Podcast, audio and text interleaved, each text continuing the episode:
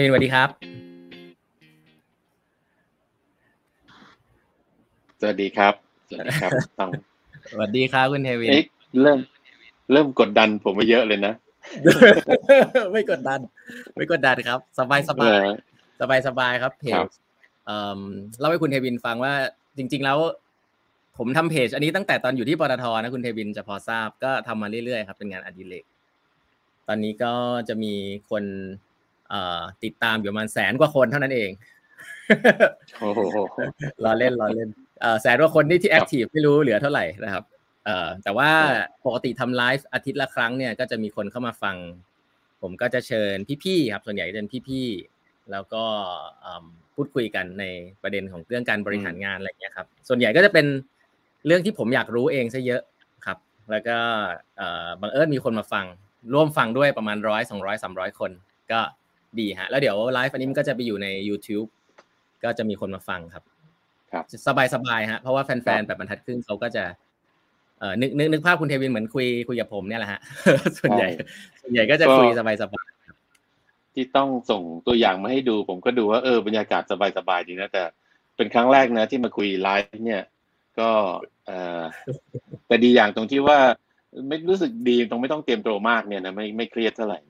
นะ ครับสบายครับสบายสบายอยู่แล้วครับคุณเดวิดถ้าอย่างนี้เดี๋ยวเราเราเริ่มต้นพูดคุยกันสั้น ๆ นิดหนึ่งนะครับ ก็ช่วงนี้คุณเทวินทำอะไรอยู่บ้างครับอ๋อครับ ก็เกษียณมาสามปีนะฮะจากปตทเนี่ยเอ่อก็ก็ตั้งใจจะทำอยู่สามเรื่องเอ่ออมพยายามคิดแอคทีฟหน่อยจะได้ไม่ไม่ขึ้นสนิมกันเกินไปนะครับเอ่อแต่คิดว่าสามเรื่องก็คือเรื่องเรื่อง competitiveness นะอืมเรื่อง innovation แล้วก็เรื่อง sustainability สามเรื่องที่สนใจนะครับ ก็อืมเลยเข้าไปช่วยภาครัฐอยู่เอ่อสามสี่ที่นะครับครับไปช่วยที่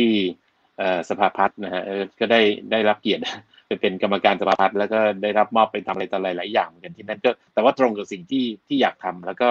ตรงกับครับสิ่งที่คิดว่าเออเราสนุกกับมันนะนะฮะก็ที่สภาพัฒน์ก็ดี ตอนนี้ก็ทำแผน 13 อยู่นะครับแผนพัฒนาเศรษฐกิจสังคมแห่งชาติฉบับ 13 อยากยกร่างเอ่อ จะใช้ปีหน้านะครับครับ แล้วก็เอ่ออีกด้านหนึ่งก็ไปช่วยที่กรต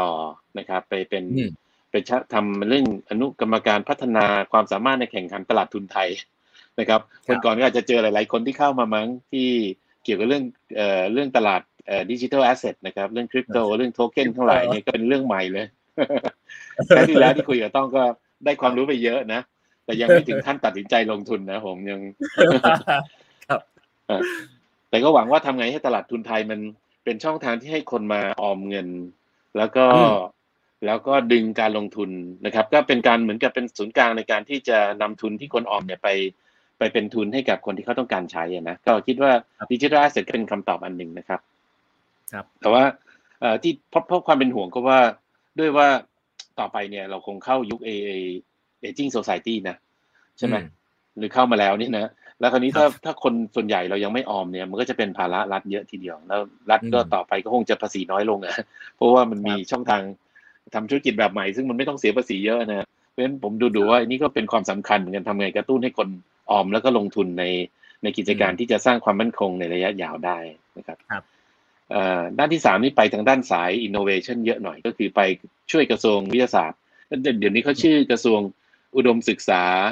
วิทยาศาสตร์วิจัยและนวัตกรรมมั้งอววนนะฮะอืมเอ่อกระทรวงนี้ก็ดูมหาวิทยาลัย แล้วก็ดูพวกเอ่อโครงการวิจัยต่างๆนะครับเอ่อก็ไปเป็นไปเป็นกรรมการที่จัดสรรทุนวิจัย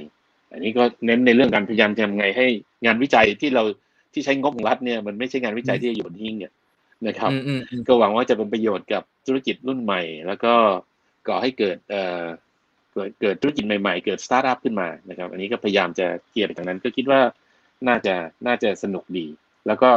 เอ่อได้เรียนรู้เอ่อเรื่องใหม่ๆ เยอะนะครับ ว่าอะไรอยู่ในความสนใจอืมเอ่อแล้วก็ล่าไม่นานมานี้เขาก็ขอให้ไปเป็นกรรมการเอ่อนโยบายรัฐวิสาหกิจนะครับ แต่อันนี้ไม่ไม่ค่อยเยอะเท่าไหร่ประชุมไม่บ่อยมากนะครับ แล้วก็อันที่สำคัญอันหนึ่งซึ่งผมคิดว่าหลังๆนี่จะจะอินกับเรื่องนี้เยอะหน่อยนะ คือทิศทางที่เรียกว่า BCG นะครับ Bio Circular Green ก็คือครับเศรษฐกิจชีวภาพ เศรษฐกิจหมุนเวียนเอ่อ Circular Economy นะครับ แล้วก็ Green Economy อันนี้ก็ดร.สุวิทย์เมษินทรีย์เนี่ยสมัยเป็นรัฐมนตรีอว. นี่แหละ ก็คิดแนวคิดนี้ขึ้นมาแล้วก็คุยกันเอ่อแล้วก็ชวนผมไปช่วย ผมก็คิดว่าเออ ฟังดูมัน make sense อะ มันมันเป็นโฟกัสลงมาจากไอ้ยุทธศาสตร์ชาติไทยแลนด์ 4.0 อะไรที่ว่าเนี่ยนะซึ่งจะมีเยอะมากเลยนะ แต่ BCG มันจะอยู่บนพื้นฐานของของความเข้มแข็งของประเทศไทยอยู่แล้วครับ ก็คิดว่าอันนี้นะเป็นอีกอันหนึ่งที่เอ่อที่น่าสนใจแล้วเข้าไปสนับสนุน แล้วก็สอดคล้องกับไอความสนใจสามด้านของผมอยู่พอดี ก็ส่วนใหญ่ก็ถ้าเป็นภาครัฐก็จะเป็นประมาณนี้ครับ แล้วก็ไปช่วยภาคเอกชนเป็นกรรมการอยู่สองสาแห่ง เออ แต่มีอันนึง มันไม่รู้เป็นเอกชนหรือเปล่าแต่เป็นไอ้บริษัท InnoSpace ที่ตั้งขึ้นมาร่วมมือกันระหว่างเอกชนตั้งประมาณสิบกว่าบริษัทนะครับ ลงขันกันเป็นกองทุนมาเพื่อสนับสนุนสตาร์ทอัพในประเทศไทย อันนี้ for good cause นะ not for profit แต่หวังว่าจะ profitable ก็คือว่าเอากำไรกลับมาลงทุน re reinvest ต่อนะครับ ก็เป็น profitable but not for profit อืม ครับ ก็ประมาณนี้ครับ โอ้โห เยอะ เยอะมากเลยนะครับคุณเทวินทร์เออ เยอะ เยอะกว่าที่ตั้งใจไว้ตั้งใจว่าจะแบบ enjoy life บ้างนะ ก็มีเป็นพักๆนะแต่บางช่วง โดยเฉพาะช่วงนี้ยุ่งมากเพราะทุกคนก็ทำ strategy กันหมด ใช่ไหมอ๋อครับ ได้ครับเอ่อ stay active มากเลยครับ ทีนี้ย้อนนี้เดี๋ยวเราคุยเรื่อง career คุณเทวินนิดนึงได้ไหมครับว่าคุณเทวินจริง ๆ แล้ว ทำงานอยู่ที่ปตทมาตั้งแต่เริ่มเลยปะครับ หรือว่าจริง ๆ เข้าใจว่าทำงานที่บริษัทต่างชาติมาก่อนอ่าผมเอ่อตั้งแต่จบเนี่ยผมทำงานสององค์กรใหญ่ๆสององค์กรนึงนะครับเท่านั้นเองก็ครั้งแรกเข้าที่ Unocal บริษัทที่มาเจาะสำรวจแล้วก็ผลิตก๊าซในอ่าวไทยนะฮะต้องเคยอยู่สผ. น่าจะคุ้นเคย แต่หลังๆเขาเปลี่ยนชื่อเป็นเชฟรอนนะถูก take over นะครับ แต่ Unocal ก็เป็นบริษัทแรกที่เข้าไปทำงานก็เป็น engineer ครับทำ operation หลาย ๆ ด้านของของของสำรวจและผลิตนี่แหละ อยู่ประมาณห้าปี แล้วก็องค์กรที่สองที่เข้ามาก็คือกลุ่มปตทสมัยนั้นก็เข้ามาที่ปตทสพแล้วก็ทำงานหลายอย่างที่นั่นแต่ว่าหลัก ๆ ก็จะเน้นไปทางด้านเอ่อ operation นี่ไม่ค่อยได้ทำมากแล้วตอนนั้น เพราะว่าเอ่อพอเข้ามาก็เป็นเป็นผู้จัดการระดับล่างนะฮะ ผู้จัดการขั้นต้นนะครับ ก็เอ่อดูเรื่องเรื่องเอ่อเรื่อง reservoir เรื่องแหล่งผลิต มันก็เป็นแนวคิดในเชิง thinking ซะเยอะหน่อย แล้วก็มาทำเรื่องเอ่อเรื่องกลยุทธ์นะฮะเรื่องแผนแผนธุรกิจ มาทำเรื่องพัฒนาธุรกิจเอ่อก็เจรจาเนี่ยลงทุนซื้อกิจการเข้าร่วมทุนอะไรทั้งหลายแหละนะครับแล้วก็แล้วก็ไปทำทางด้านของบริหารโครงการลงทุน คือพอ พอเข้าไปลงทุนแล้วเขาบอกเอาคุณคุณไปช่วยดูด้วยก็แล้วกัน ตอนนี้ก็ได้เรียนรู้หลายอย่างโชคดีได้ทำงานหลาย ๆ อย่างมานะครับ แล้วก็สักพักหนึ่งสักพักหนึ่งก็ได้โอนมาอยู่ที่ปตทผมผมใช้คำว่าได้โอนได้โอนมานะเพราะว่าบางคนให้บอกถูกโอนมาความหมายสองคำที่ต่างกันเยอะเลยอันนี้เป็นอันหนึ่งที่ต้องคุยกับน้องๆเขาเยอะเลยนะ เวลาถูกเวลาเวลาเขาย้ายเนี่ยทำไมผมถูกย้าย มามามาถามผมเรื่อยเลย ผมบอกเฮ้ยคุณต้องถามว่าทำไมคุณได้ย้ายจริงจริงนะฮะก็ก็ได้ไปอยู่ปตทอ่าไปทำก็ทำบริหารธุรกิจไปทำแผนซึ่งใหญ่กว้างกว่าแผนของสพสพจะเป็น operational plan นะฮะแต่ของปตทนี่มันมันกลยุทธ์จริงๆเพราะธุรกิจหลากหลาย แล้วก็ที่ที่ดีใจคือได้ไปทำการเงิน ไปเป็น CFO ปตทเนี่ยตอนนั้นไม่ได้จบทางด้านทางด้าน MBA หรือการเงินอะไรมานะแต่ก็สนุกดี engineer มาตลอด แล้วก็อ่าก็ประมาณนี้แล้วก็มาเป็น CEO ของสผแล้วก็ไปเป็น CEO ปตทโอ้โห ครับเวลาปกติผมมาถามคำถามนี้กับพี่ๆทุกคนแต่ฟังของคุณเทวินทร์แล้วแบบ เอ๊เริ่มตรงไหนดีนะ ดูแบบทำมันดูเยอะดีแต่แต่ทีนี้มันมีนอกพลังงานนิดหน่อยนะ ผมแถมคุณหน่อยหนึ่งแล้วกัน ก็มีจังหวะหนึ่งที่เขาให้ไประหว่างอยู่ทำงานอยู่ที่ปตทสผนี่แหละเขาก็บอกว่าเอองั้นเอ่อพอดีช่วงนั้นอสมท MCOT เนี่ยกำลังแย่เหมือนกันบอกช่วยช่วยไปเป็นประธานหน่อยได้ไหมก็เลย ไปเป็นกิจการสื่อสารอยู่พักหนึ่งก็ก็เรียนรู้เยอะดี ผมว่าเอ่อโชคดีคือได้ได้เปลี่ยนหน้างานเยอะอะได้เปลี่ยนไม่ได้ถูกเปลี่ยนได้เปลี่ยนหน้างานเยอะนะครับแล้วก็เห็นหลากหลายเออได้เปลี่ยน อันนี้เนี่ยเป็นสิ่งที่ ก็เล่าให้น้องๆฟังแชร์ให้น้องๆฟังนะครับว่านี่เป็นเรื่องดีกับชีวิตเราเพราะเราจะเห็นหน้างานหลายหน้างาน รู้จักคนหลายรูปแบบ เรียนรู้ธุรกิจต่างๆ ครับเอ่อภาพภาพภาพลักษณ์ของบริษัทปตทในช่วงนั้นเนี่ย มันเป็นยังไงบ้างครับ เพราะว่าคุณหินก็ย้ายจากบริษัทต่างชาติเนาะมาที่ปตทด้วย ตอนนั้นทำไมย้ายมาครับครับอ๋อตอนเอ่อก็ก็นานแล้วเหมือนกันนะยี่สิบอะไรเกือบสามสิบปีแล้วเอ่อต อนนั้นเนี่ยเอ่อปตทเขาทำธุรกิจอยู่หลายอย่างเหมือนกันเอ่อเริ่มต้นนะแต่เพิ่งเริ่มต้นนะตอนนั้นเป็นรัฐวิสาหกิจร้อยเปอร์เซ็นต์นะรัฐสี่ร้อยเปอร์เซ็นต์เลยเอ่อก็หลักๆก็ทำเรื่องซื้อจัดหาน้ำมันเข้าประเทศ ตอนที่เราเกิดวิกฤตน้ำมัน แล้วก็พอเจอก๊าซธรรมชาติในอ่าวก็เป็นคนเจรจาซื้อก๊าซจากบริษัทยูนิแคลนี่แหละนะแล้วก็วางท่อก๊าซนำก๊าซจากอ่าวไทยขึ้นมา แล้วก็ที่ที่ระยองนะฮะแล้วมา ขายให้กับส่งต่อให้กับการไฟฟ้าเพื่อทดแทนในน้ำมันเตาเวลาผลิตไฟฟ้านะฮะเป็นเชื้อเพลิงแทน แล้วต่อมาก็ตั้งโรงแยกก๊าซแยกเอาสารเปโตรเคมีออกไป แล้วก็ตั้งโรงงานเปโตรเคมี ก็เรียกว่าพยายามใช้ประโยชน์ทรัพยากรในประเทศให้ให้เกิดมูลค่าสูงสุดนะซึ่งผมก็รู้สึกประทับใจกับบทบาทอะวันนั้นต้องบอกว่าปตทเป็นเหมือนกับความหวังของเราในด้านพลังงานเฮ้ยเราจะไม่ต้องพึ่งพาบริษัทต่างชาตินะเราจะมีบริษัทไทยเอ่อที่ ยุคนั้นก็ต้องถือว่าผู้นำแข็งแรงทีเดียวนะดรทองฉัดมาเป็นผู้นำก่อน แล้วก็รีครูดอินเจเนียร์เก่งๆ มาเยอะมาเป็นหัวหอกทางด้านพลังงานให้กับคนไทยนะครับตอนนั้นเขาจะตั้งปตทสพขึ้นมาทำสำรวจและผลิตมาร่วมทุนกับบริษัทต่างชาติ แล้วก็เรียนรู้เทคโนโลยี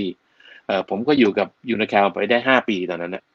แล้วก็รู้สึกว่าเออความจริงเราก็เรียนรู้อะไรเยอะนะ แล้วก็คิดว่าก็ได้เรียนพอสมควรแล้วล่ะ องค์กรใหม่เนี่ยข้อดีคือมันมันสนุก ถ้าเราเป็นองค์กรใหม่ไปทำองค์กรใหม่ตอนนี้ต้องคงสนุกอยู่นะ ครับเอ่อใช่ไหมอะไรนะ AI SCB ใช่ไหมครับครับ มีชื่อย่อไหมเรียกว่าอะไร ชื่อย่อเนี่ย ไม่มีครับ อันนี้ชื่อย่อแล้วครับคุณเดวิดอันนี้ย่อสุดย่อแล้วก็เอ่อพอตั้งสอพอนี่ก็เลยรู้สึกว่าเออมันคงดีอะเพราะว่ามันคงท้าทายเวลาเราไปเริ่มองค์กรใหม่ๆเราได้ เราได้เป็นยุคบุกเบิก มันก็จะสนุกกับงานนะครับ คิดว่าอย่างนั้น อันที่หนึ่งอันที่สองเนี่ยคิดว่าเออมันมีความหวังที่จะเป็นเป็นตัวแทนของบริษัทไทยอะเราทำงานบริษัทต่างต่างชาติมา เราก็ก็รู้สึกเอ่อ appreciate นะเขาสอนเราเขา train เราอย่างดีเลย แต่ในระดับหนึ่งเนี่ยก็เป็นบริษัทต่างชาติอะเขาก็จะใส่ให้ priority กับกับกับคนที่มาจาก headquarter ก่อนนะครับครับ อย่างที่สามผมคิดว่าก็แน่นอนโอกาสความก้าวหน้าในอาชีพการงานเวลาเราเข้าไปในองค์กรใหม่ๆ เริ่มต้นแล้วก็อย่างนี้เนี่ยนะครับ แล้วก็เป็นอาจจะเป็นพวกที่ทำสำรวจและผลิตยุคแรกๆมั้งคนไทยยุคแรกๆที่ทำนะครับยุคแรกนี่มีหลายคนทีเดียวก็ผมอาจจะไม่ได้แรกสุดนะแต่ก็อยู่ในกลุ่มชุดยุคแรกนะครับ ก็เลยก็เลยย้ายมาทำที่ปตทสพถามว่าวันนั้นปตทชื่อเสียงเป็นยังไงนะครับ ด้วยความที่เป็น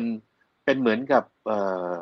national champion มั้งทางด้านพลังงานเนี่ย ผมว่าก็เป็นองค์กรที่เล่นชื่อเสียงดีนะครับ ทั้งในเชิงเทคโนโลยีเอ่อทั้งในเชิงของการทำหน้าที่แทนรัฐเพิ่มมูลค่า แล้วก็จังหวะนั้นเนี่ยราคาน้ำมันยังไม่ค่อยสูง มันยังไม่ค่อยมีโจทย์เท่าไหร่นะครับ ยังไม่ได้แปลรูป ยังเป็นยังเป็นบริษัทของรัฐร้อยเปอร์เซ็นต์มันก็เลยไม่ค่อยมีโจทย์เท่าไหร่นะครับ ก็ก็เป็นองค์กรที่เรียกว่าน่าภาคภูมิใจที่จะไปทำงานด้วยครับ อืมครับนี้เรามาคุยเรื่องอ่าจริงๆอยากจะรู้เกี่ยวกับเรื่องการบริหารงานคุณเทนคุณเทนทำงานเรื่องกลยุทธ์มาเยอะพอสมควรครับผมจริงผมก็ทำงานฝ่ายแผนมาตอนอยู่ปตทสพมันก็ได้เรียนรู้อะไรเยอะสำหรับคุณเทวินแล้วเนี่ยในแคริเอร์เรื่องฝ่ายแผนทำกลยุทธ์เนี่ยครับอะไร อะไรที่มันสำคัญที่สุดในการทำงานกลยุทธ์ครับมันค่อนข้างกว้างทีเดียวเนาะเวลาคนบอกว่าทำงานกลยุทธ์เนี่ย อืมครับเอ่อ เหมือนกับตอนนี้มาอยู่ที่สภาพัฒน์เนี่ยผมก็ทำงานคล้ายๆกันนะคืออันนี้ยุทธศาสตร์ชาตินะแล้วก็แปลออกมาพยายามเป็นแผน ผมคิดว่าไอตอนสร้างกลยุทธ์เนี่ย วิเคราะห์กลยุทธ์สร้างกลยุทธ์เนี่ยเอ่อเอานักคิดเก่งๆนะเก็บข้อมูลมาเยอะๆเอ่อมาช่วยกันคิด หามุมรอบๆนะครับประเมินตัวเองได้ดีอะไรเงี้ย มันพอทำได้นะคือเรามีคนเก่งคนฉลาดเยอะนะครับ เพราะฉะนั้นไอ้ภาคกลยุทธ์เนี่ยความรู้สึกผมไม่ยาก ไม่ยากตรง execution เนี่ยทำไงให้กลยุทธ์มันเกิดขึ้นเป็นผลจริงจากการปฏิบัติเนี่ยไอ้ตรงเนี้ยคือจุดตายจุดตายทั้งหลายนะครับแล้วก็ท่านนักกลยุทธ์วางกลยุทธ์ที่มันไม่ค่อย practical เนี่ยก็ลำบากกับคนไปปฏิบัติด้วยนะนะครับแต่ว่าผมว่า part หลังเนี่ยยาก part หลังยากนี่ก็ อืม ก็เป็นสิ่งซึ่งต้องอาศัย เพราะว่าคนที่ทำแผนไม่สามารถจะไปปฏิบัติได้นะต้องต้อง execute ผ่านหน่วยงานอื่นๆเพราะฉะนั้นทำไงให้เขาเข้าใจให้เขาเกิด ownership ใช่ไหมสมัยต้องทำก็คงจะคล้ายๆกันว่าหน่วยงานแผนเราก็ต้องเป็นหน่วยงานที่พูดคุยกับ operation ต่างๆ BU ต่างๆ นะครับครับให้เขามีส่วนในการในการคิดกลยุทธ์ด้วย จะได้เกิด ownership แล้วก็เกิดความเข้าใจเกิดที่สำนวนธุรกิจก็ใช้คำว่า share vision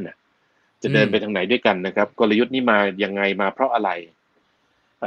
แล้วก็เกิด ownership ว่าเออเนี่ยคือทิศทางที่เราจะเดินแล้วอะไรที่เราจะทำเพื่อตอบสนองอันนี้ กลยุทธ์นี้เราก็จะได้ช่วยกันทำเพราะฉะนั้นผมว่าตรงตรงนั้นเนี่ยอาจจะเป็น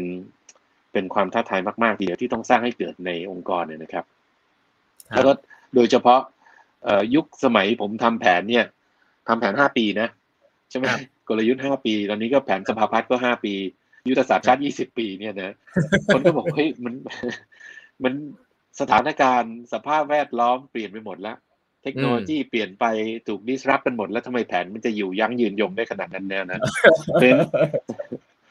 ในความเป็นจริงเนี่ย ผมคิดว่ายุทธศาสตร์หรือว่ากลยุทธ์เนี่ยมันคือทิศทางหลัก ๆ นะฮะซึ่งหวังว่าจะไม่ต้องเปลี่ยนนัก ถึงแม้จะโดน disrupt มันอาจจะ disrupt ด้วยเส้นทางที่จะเดินครับนะครับ เราเราเปรียบเสมือนว่าเรากำลังมองเป้าวิชั่นก็คือเราจะไปอยู่ที่ไหนนะใช่ไหมครับ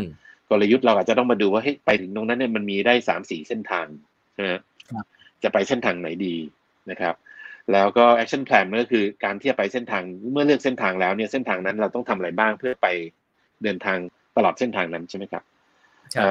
ก็หวังว่าส่วนที่มาเปลี่ยนแปลง disrupt เราเนี่ยมันบางส่วนก็คงจะเป็นในส่วนของ แผนปฏิบัติการนะครับที่จะไปให้ถึงโดยเส้นทางนั้น แต่ถ้ามันหนักข้อหน่อยนะ ถึงขั้นต้องเปลี่ยนเส้นทางเพราะมันเกิดหินถล่มมาบล็อกทางอะไรเงี้ยนะครับ อันนั้นเราก็ต้องปรับกลยุทธ์ละก็ต้องปรับกลยุทธ์ปรับเส้นทาง คราวนี้ทั้งหมดเนี่ยจะทำได้ก็แต่เมื่อด้วยความเปลี่ยนแปลงที่มันกระชั้นอย่างนี้นะครับ หน่วยงานตรงกลางเนี่ยผมคิดว่าเขาไม่สามารถจะจะรู้เท่ากับหน่วยงานหน้างานปฏิบัติงานเพราะฉะนั้น ถ้าเราให้หน่วยงานที่เป็น operation ที่เขาต้องเป็นฝ่ายปฏิบัติเนี่ยเขาเข้ามาร่วมตั้งแต่ตอนทำกลยุทธ์แล้วเขาเข้าใจมันพอเนี่ยนะเขาสามารถจะไปปรับแผนเขาได้เองเลย โดยที่ไม่ต้องมาให้ทางหน่วยงานตรงกลางทำก็คือ decentralize ไอ้ตรง execution plan นะครับครับอันนี้เนี่ยอาจจะเป็น factor หนึ่งที่ช่วยให้ให้เรื่องของการทำ execution ที่ทำได้ได้ดีขึ้นจากการที่เรามา share vision มาสร้าง ownership ขึ้นมา ครับ อืมครับ ในในมุมคุณเทวินทร์นี่ คำว่า top down หรือ bottom up เนี่ยมันมีสัดส่วนประมาณไหนไหมครับ หรือว่าจริงๆ คือคือคำสองคำนี้มันมีคนใช้กันบ่อยแต่ว่าผมก็คิดว่ามันก็คงปนๆกัน ครับผมว่าตอน formulate strategy นะตรงนั้นอาจจะมี top down สัดส่วนมากกว่า bottom up แต่ต้องมี bottom up ขึ้นมาด้วยนะต้องมี input จาก bottom up ขึ้นมาด้วย แต่ top down ของมากกว่าแล้ว ถ้าผมประเมินเนี่ยจะสักเจ็ดสิบสามสิบมั้งครับนะครับ โดยเฉพาะถ้าเป็นหน่วยงานของรัฐนะอาจจะเป็นแปดสิบยี่สิบหรือเก้าสิบสิบนะหวังว่าจะไม่ร้อยกับศูนย์ครับนะครับแต่ถ้าเป็นภาคธุรกิจเนี่ยผมว่าก็จะค่อยๆไมเกรดเข้ามารับฟังจากจากวัฒนธรรมมากขึ้น เพราะว่าจะใกล้ชิดหน้างานนะครับ แต่พอไปขั้น execution plan เนี่ยผมคิดว่าอันนั้นเนี่ยต้องวัฒนธรรมมากกว่าเพราะเขาจะเข้าใจนะครับเขาจะเข้าใจความท้าทายในเชิงปฏิบัติ แล้วรู้ว่าอะไรที่มัน practical ทำได้จริงนะครับเพราะฉะนั้น โดยทั่วๆไป process ของการทำแผน เราก็เวลามาทำ strategy เราก็จะมี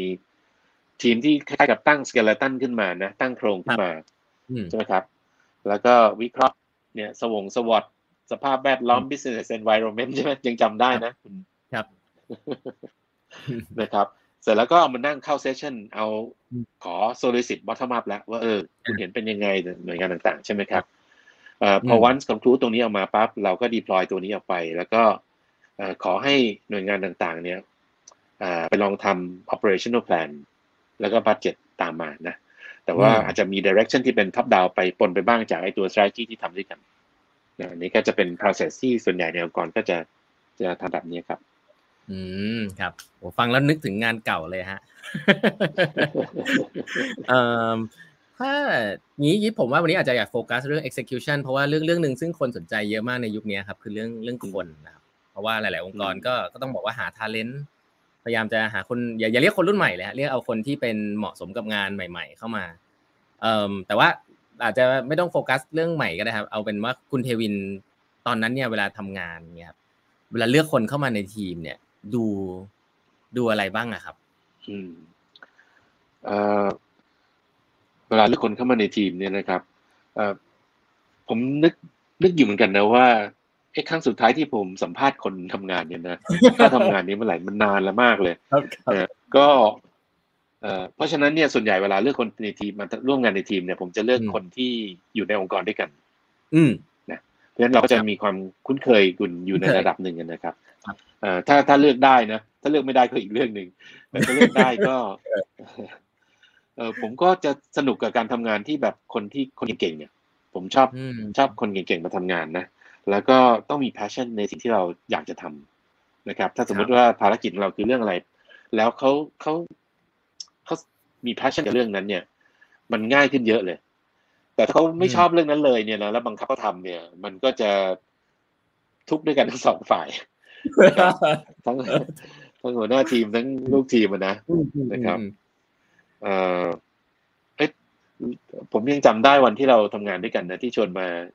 ชวนมาช่วยทำทีมที่ครับที่ครับปตทเนี่ยครับผมก็จำได้ว่า เออเอ่อต้องเนี่ยมี passion ในเรื่องของการทำเรื่องธุรกิจใหม่ๆ S curve ต่างๆ เนี่ยอันนั้นครัก็บเป็นอันหนึ่งที่ผมคิดว่าถ้าเราหาหาตัวได้เจอนะในองค์กรว่าใครมี passion ตรงกับสิ่งที่เรากำลังอยากจะทำแล้วดึงเข้ามาได้เนี่ยนะ แล้วเขาเก่งด้วยเนี่ยก็ก็จะดีเลย มันงานมันจะเดินนะครับ คราวนี้นอกเหนือจากนั้นเนี่ย ผมว่าเอ่อ มันก็อาจจะเป็นองค์ประกอบอื่นที่ที่รองลงมา แต่ก็สำคัญพอสมควรนะ ก็คือการครับเป็นคนที่มี EQ อะคือทำงานกับอ่าคนอื่นได้ วันนี้มันเออคนเก่งคนเดียว เอ่อรู้อยู่คนเดียว เอ่อออืมไม่ฟังคนอื่นเนี่ย ยากเหมือนกันนะครับครับเพราะฉะนั้นควรจะต้องมี EQ ที่ทำงานกับคนอื่นได้ดี พอสมควรถึงจะทำให้งานมันราบรื่นเอ่องานผมเนี่ยอยู่ที่ปตทเนี่ย ตอนนั้นก็คือหน่วยงานมันเป็นกึ่งรัฐด้วยนะ ตอนหลังมัน เป็นบริษัทอืมมหาชนแล้วก็จริงแต่ว่าอยู่รัฐเยอะเหมือนกันอืมเพราะฉะนั้นก็ต้องประสานงานกับคนเยอะนะครับ ถ้าถ้าเป็นคนที่เข้มเข้มแข็งแข็งๆพูดไม่เข้าหูคน ก็ความเดือดร้อนก็จะมาถึงเราจริงนะอืมแล้วก็แล้วก็เป็น team player เวลาเราฟอร์มครับทีมเนี่ย ถ้าเป็นทีมเล็กๆอย่างที่เราทำกันเนี่ยมันก็จะเป็นอืมเป็นทีมอะอย่างที่เคยครับ set up ทีม ExpresSo กับต้องเนี่ยนะครับ มันไม่ค่อยมี hierarchy ใช่ไหมครับเพราะฉะนั้นเป็น team player เนี่ยก็จะจะเข้าใจซึ่งกันและกันไม่ถือตัวไม่เอ่อให้เกียรติซึ่งกันและกันอะไรทำนองนี้นะครับผมว่าคนเอ่อบุคลิกเหล่านี้ก็จะทำให้ทำให้ทีมเนี่ยเดินงานได้ อืมแล้วก็ที่สำคัญอีกอันหนึ่งผมคิดว่าคือไว้ใจได้ไว้ใจได้อืมก็คือ ซึ่งกันและกันนะไว้ใจซึ่งกันและกันครับครับอ่ามีอะไรก็เปิดใจคุยกันนะครับอ่าแล้วก็ไม่ ไม่มีเจนด้านะครับไม่มีเจนด้าพวกนี้เนี่ยผมคิดว่าเป็นเป็นคุณภาพที่ที่ที่สบายใจมากเลยถ้ามีทีมที่ทำงานแบบนี้ด้วยกันนะครับ แล้วผมอาจจะถือว่าเรียกว่าโชคดีอะเวลาทำงานก็ส่วนใหญ่จะเจอ member ลักษณะแบบนี้นะครับก็แต่ว่าเรื่องทีมนี้ก็สำคัญเมื่อกี้พูดถึง execution เนี่ยอย่างที่ต้องพูดถูกต้องนะครับ เรื่องคนเนี่ยสำคัญมากเลยนะ ว่าหลังจากเรา share vision แต่ว่าถ้าทีมเขาเป็นทีมที่ดี constructive เก่งนะครับ แล้วก็ เข้าใจงานบริหารได้เองเนี่ย ก็จะเหนื่อยน้อยหน่อย แต่ถ้าครับเรามอบหมายงานผิดคนเนี่ยเอ่อเราก็เหนื่อยหน่อยเอ่ออันนี้ก็เป็นอืมบทเรียนอันหนึ่งที่ เออบางทีรู้สึกว่าเออเนื่องจากเขาอยู่ตำแหน่งตรงนี้ควรจะทำหน้าที่นี้ให้เขาทำเนี่ย แต่ถ้าเกิดเขาไม่เหมาะเนี่ยนะเอ่อความเหนื่อยมันจะมาตกอยู่ที่เรา เพราะว่าก็ต้องเข้าไปช่วยเขาเยอะหน่อยครับแต่จริงๆเอ่อถามครับพูดถึงตรงนี้เนี่ย ผมก็อยากฟังวิวต้องนะ เพราะว่าต้องก็ผ่านงานมาเยอะนะฮะแล้วก็ครับ ตอนนี้กำลังอยู่ในช่วง formulate team เนี่ยครับคเอ่รับอคุณคุณมีวิวยังไงสำหรับการเอ่ออืมเลือกคนเข้ามาในทีมรุ่นใหม่เนี่ย โอ้ยยินดีแชร์ครับแหมนี่เป็นครั้งแรกที่แขกถามนะเออไม่ได้เตรียมตัวเลยนะครับ เออแต่แต่แต่ผมค่อนข้างคล้ายๆคุณเทวินครับ คือจริง ๆ แล้ว เอาดูงานก่อนนะครับ จริงๆครับผมคือดูงานว่างานมันต้องใช้คนแบบไหนเนาะก็จริง ๆ มันจะอยู่สองสามอย่างที่อันอันนี้ไม่ได้ผมเป็นคนคิดนะครับ แต่ผมอาจจะอาจจะใช้ในช่วงนี้ก็คือว่าเวลาเลือกทีมเนี่ยก็จะจะบอกว่าเฮ้ยคนคนนี้เขาเขาทำงานได้ไหมก่อนงานที่เราจะมอบหมายให้เขาใช่ไหมครับ อันนี้คืออันแรกอืมเอ่ออันที่สองเนี่ยคือเขาเขาเรียนรู้ของใหม่ได้ไหมอันนี้อาจจะแตกต่างจากรุ่นเก่าๆหรือเปล่าไม่แน่ใจ เพราะว่า skill มันจะ obsolete เร็วครับสิ่งหนึ่งที่ต้อง assess ก็คือว่าเขาเป็นคนที่เคยเรียนรู้ของใหม่หรือเปล่า แล้วเคยเคยทิ้งวิชาเดิมๆหรือเปล่าอะไรเงี้ย อันนี้จะค่อนข้างสำคัญครับ แล้วก็อย่างหนึ่งก็คือทำงานกับทีมได้ไหมนะครับ ทำงานกับคนเอ่อแล้วแล้วก็ผมผมจะค่อนข้างแคร์คนที่เป็นทีมปัจจุบันนะครับคือถ้าเราสร้างทีมที่ดีแล้วเนี่ย เราจะกลัวคนที่เข้ามาทำให้ทีมเสีย เพราะฉะนั้นเนี่ยเราก็จะจะในในโปรเซสเผื่อจะให้ทีมช่วยสัมภาษณ์ด้วยอะไรเงี้ยครับ ก็จะเป็นสองสองสาอย่างครับ ครับ เออนี่น่าสนใจมากเลยนะให้ทีมช่วยสัมภาษณ์เนี่ยวันก่อนเราคุยกันผมก็ได้ได้ฟังแนวคิดนี้รู้สึกว่าเออดีนะเป็นเป็น approach ที่ที่ให้เกียรติทีม นะครับในการเลือกเมมเบอร์เข้ามาแล้วก็ make sure ว่าเอ่อก็เรียกว่าเอ่อหลายตาก็ดีกว่าตาเดียว ใช่ไหมใช่ครับดีครับแล้วก็ข้อดีอันหนึ่งคือให้ช่วยสัมภาษณ์คือจะเป็นเรื่องถ้าถ้าเขาเลือกกันเข้ามาเองเนี่ย แล้วเวลาเขามีปัญหากันเขาจะพยายามแก้เขาจะไม่ไม่ไม่ไม่โทษเราถ้าเราช่วยเราผิดชอบไปด้วยใช่ไหมคุณเลือกมาเองใช่คุณเลือกมาเองอ่าใช่ครับ มันก็จะมีผลดีดี ครับหลาย ๆ ครั้งในในทีมครับคุณเทวินทร์เราเลือกทีมเองไม่ได้ ผมว่าที่ปตทหรือองค์กรใหญ่ๆหลายที่เนี่ยเป็นอย่างนั้นเราไม่ได้เราไม่ได้เลือกทีมเองได้ทั้งหมดครับถ้าเกิดเราเลือกทีมเองไม่ได้แล้วเราต้องมาบริหารทีมที่เราไม่ได้เลือกเองเนี่ยปกติเจอ challenge อะไรบ้างไหมครับก็เรียกว่าถ้าถ้าเราไปอยู่ในสถานการณ์ที่เราอย่างตอนผมย้ายจากปตทสพมาอยู่ปตทเนี่ยเอ่อ culture ของสองบริษัทอาจจะแตกต่างกันพอสมควร นะครับ แล้วก็ได้รับมอบให้เขาไปทำงานกับทีมที่ไม่เคยทำงานด้วยกันมาก่อนเลยนะครับ ก็ผมคิดว่าสิ่งหนึ่งก็พูดคุยกันอย่างเมื่อกี้ที่ว่าแชร์วิชั่นกันนะว่าภารกิจเราคืออะไรมาแบ่งมันก็เหมือนกลยุทธ์ของตั้งแต่ตอนทำ strategy อะว่าเรามาเรียนรู้ซึ่งกันและกัน เรามาแบ่งแนวความคิดแลกเปลี่ยนแนวความคิดกันนะฮะแล้วก็กำหนดยุทธศาสตร์ของหรือหรือกลยุทธ์ของงานของเราด้วยกันเนี่ย โดยรับฟังเขาด้วยนะครับ แต่ว่าเนี่ยภารกิจเราคืออย่างนี้แล้วเรามีช่องทางอะไรจะทำได้บ้างอันนี้มันก็จะเป็น process ในการที่ได้ทั้ง input เข้ามาได้ทั้ง ownership แล้วจริง ๆ ก็ได้ valuable insight นะสำหรับสำหรับงานที่เราอาจจะไม่ไม่ได้คุ้นนักนะครับเพราะผมคิดว่าอันนั้นก็เป็นอันหนึ่งนะสร้างให้เกิด commitment ร่วมกันให้เกิด share vision กันในสิ่งที่เราจะไปนะครับอันนี้นอกจากนั้นเนี่ยผมก็รู้สึกว่าไอ้ความสัมพันธ์ระหว่างกันเนี่ย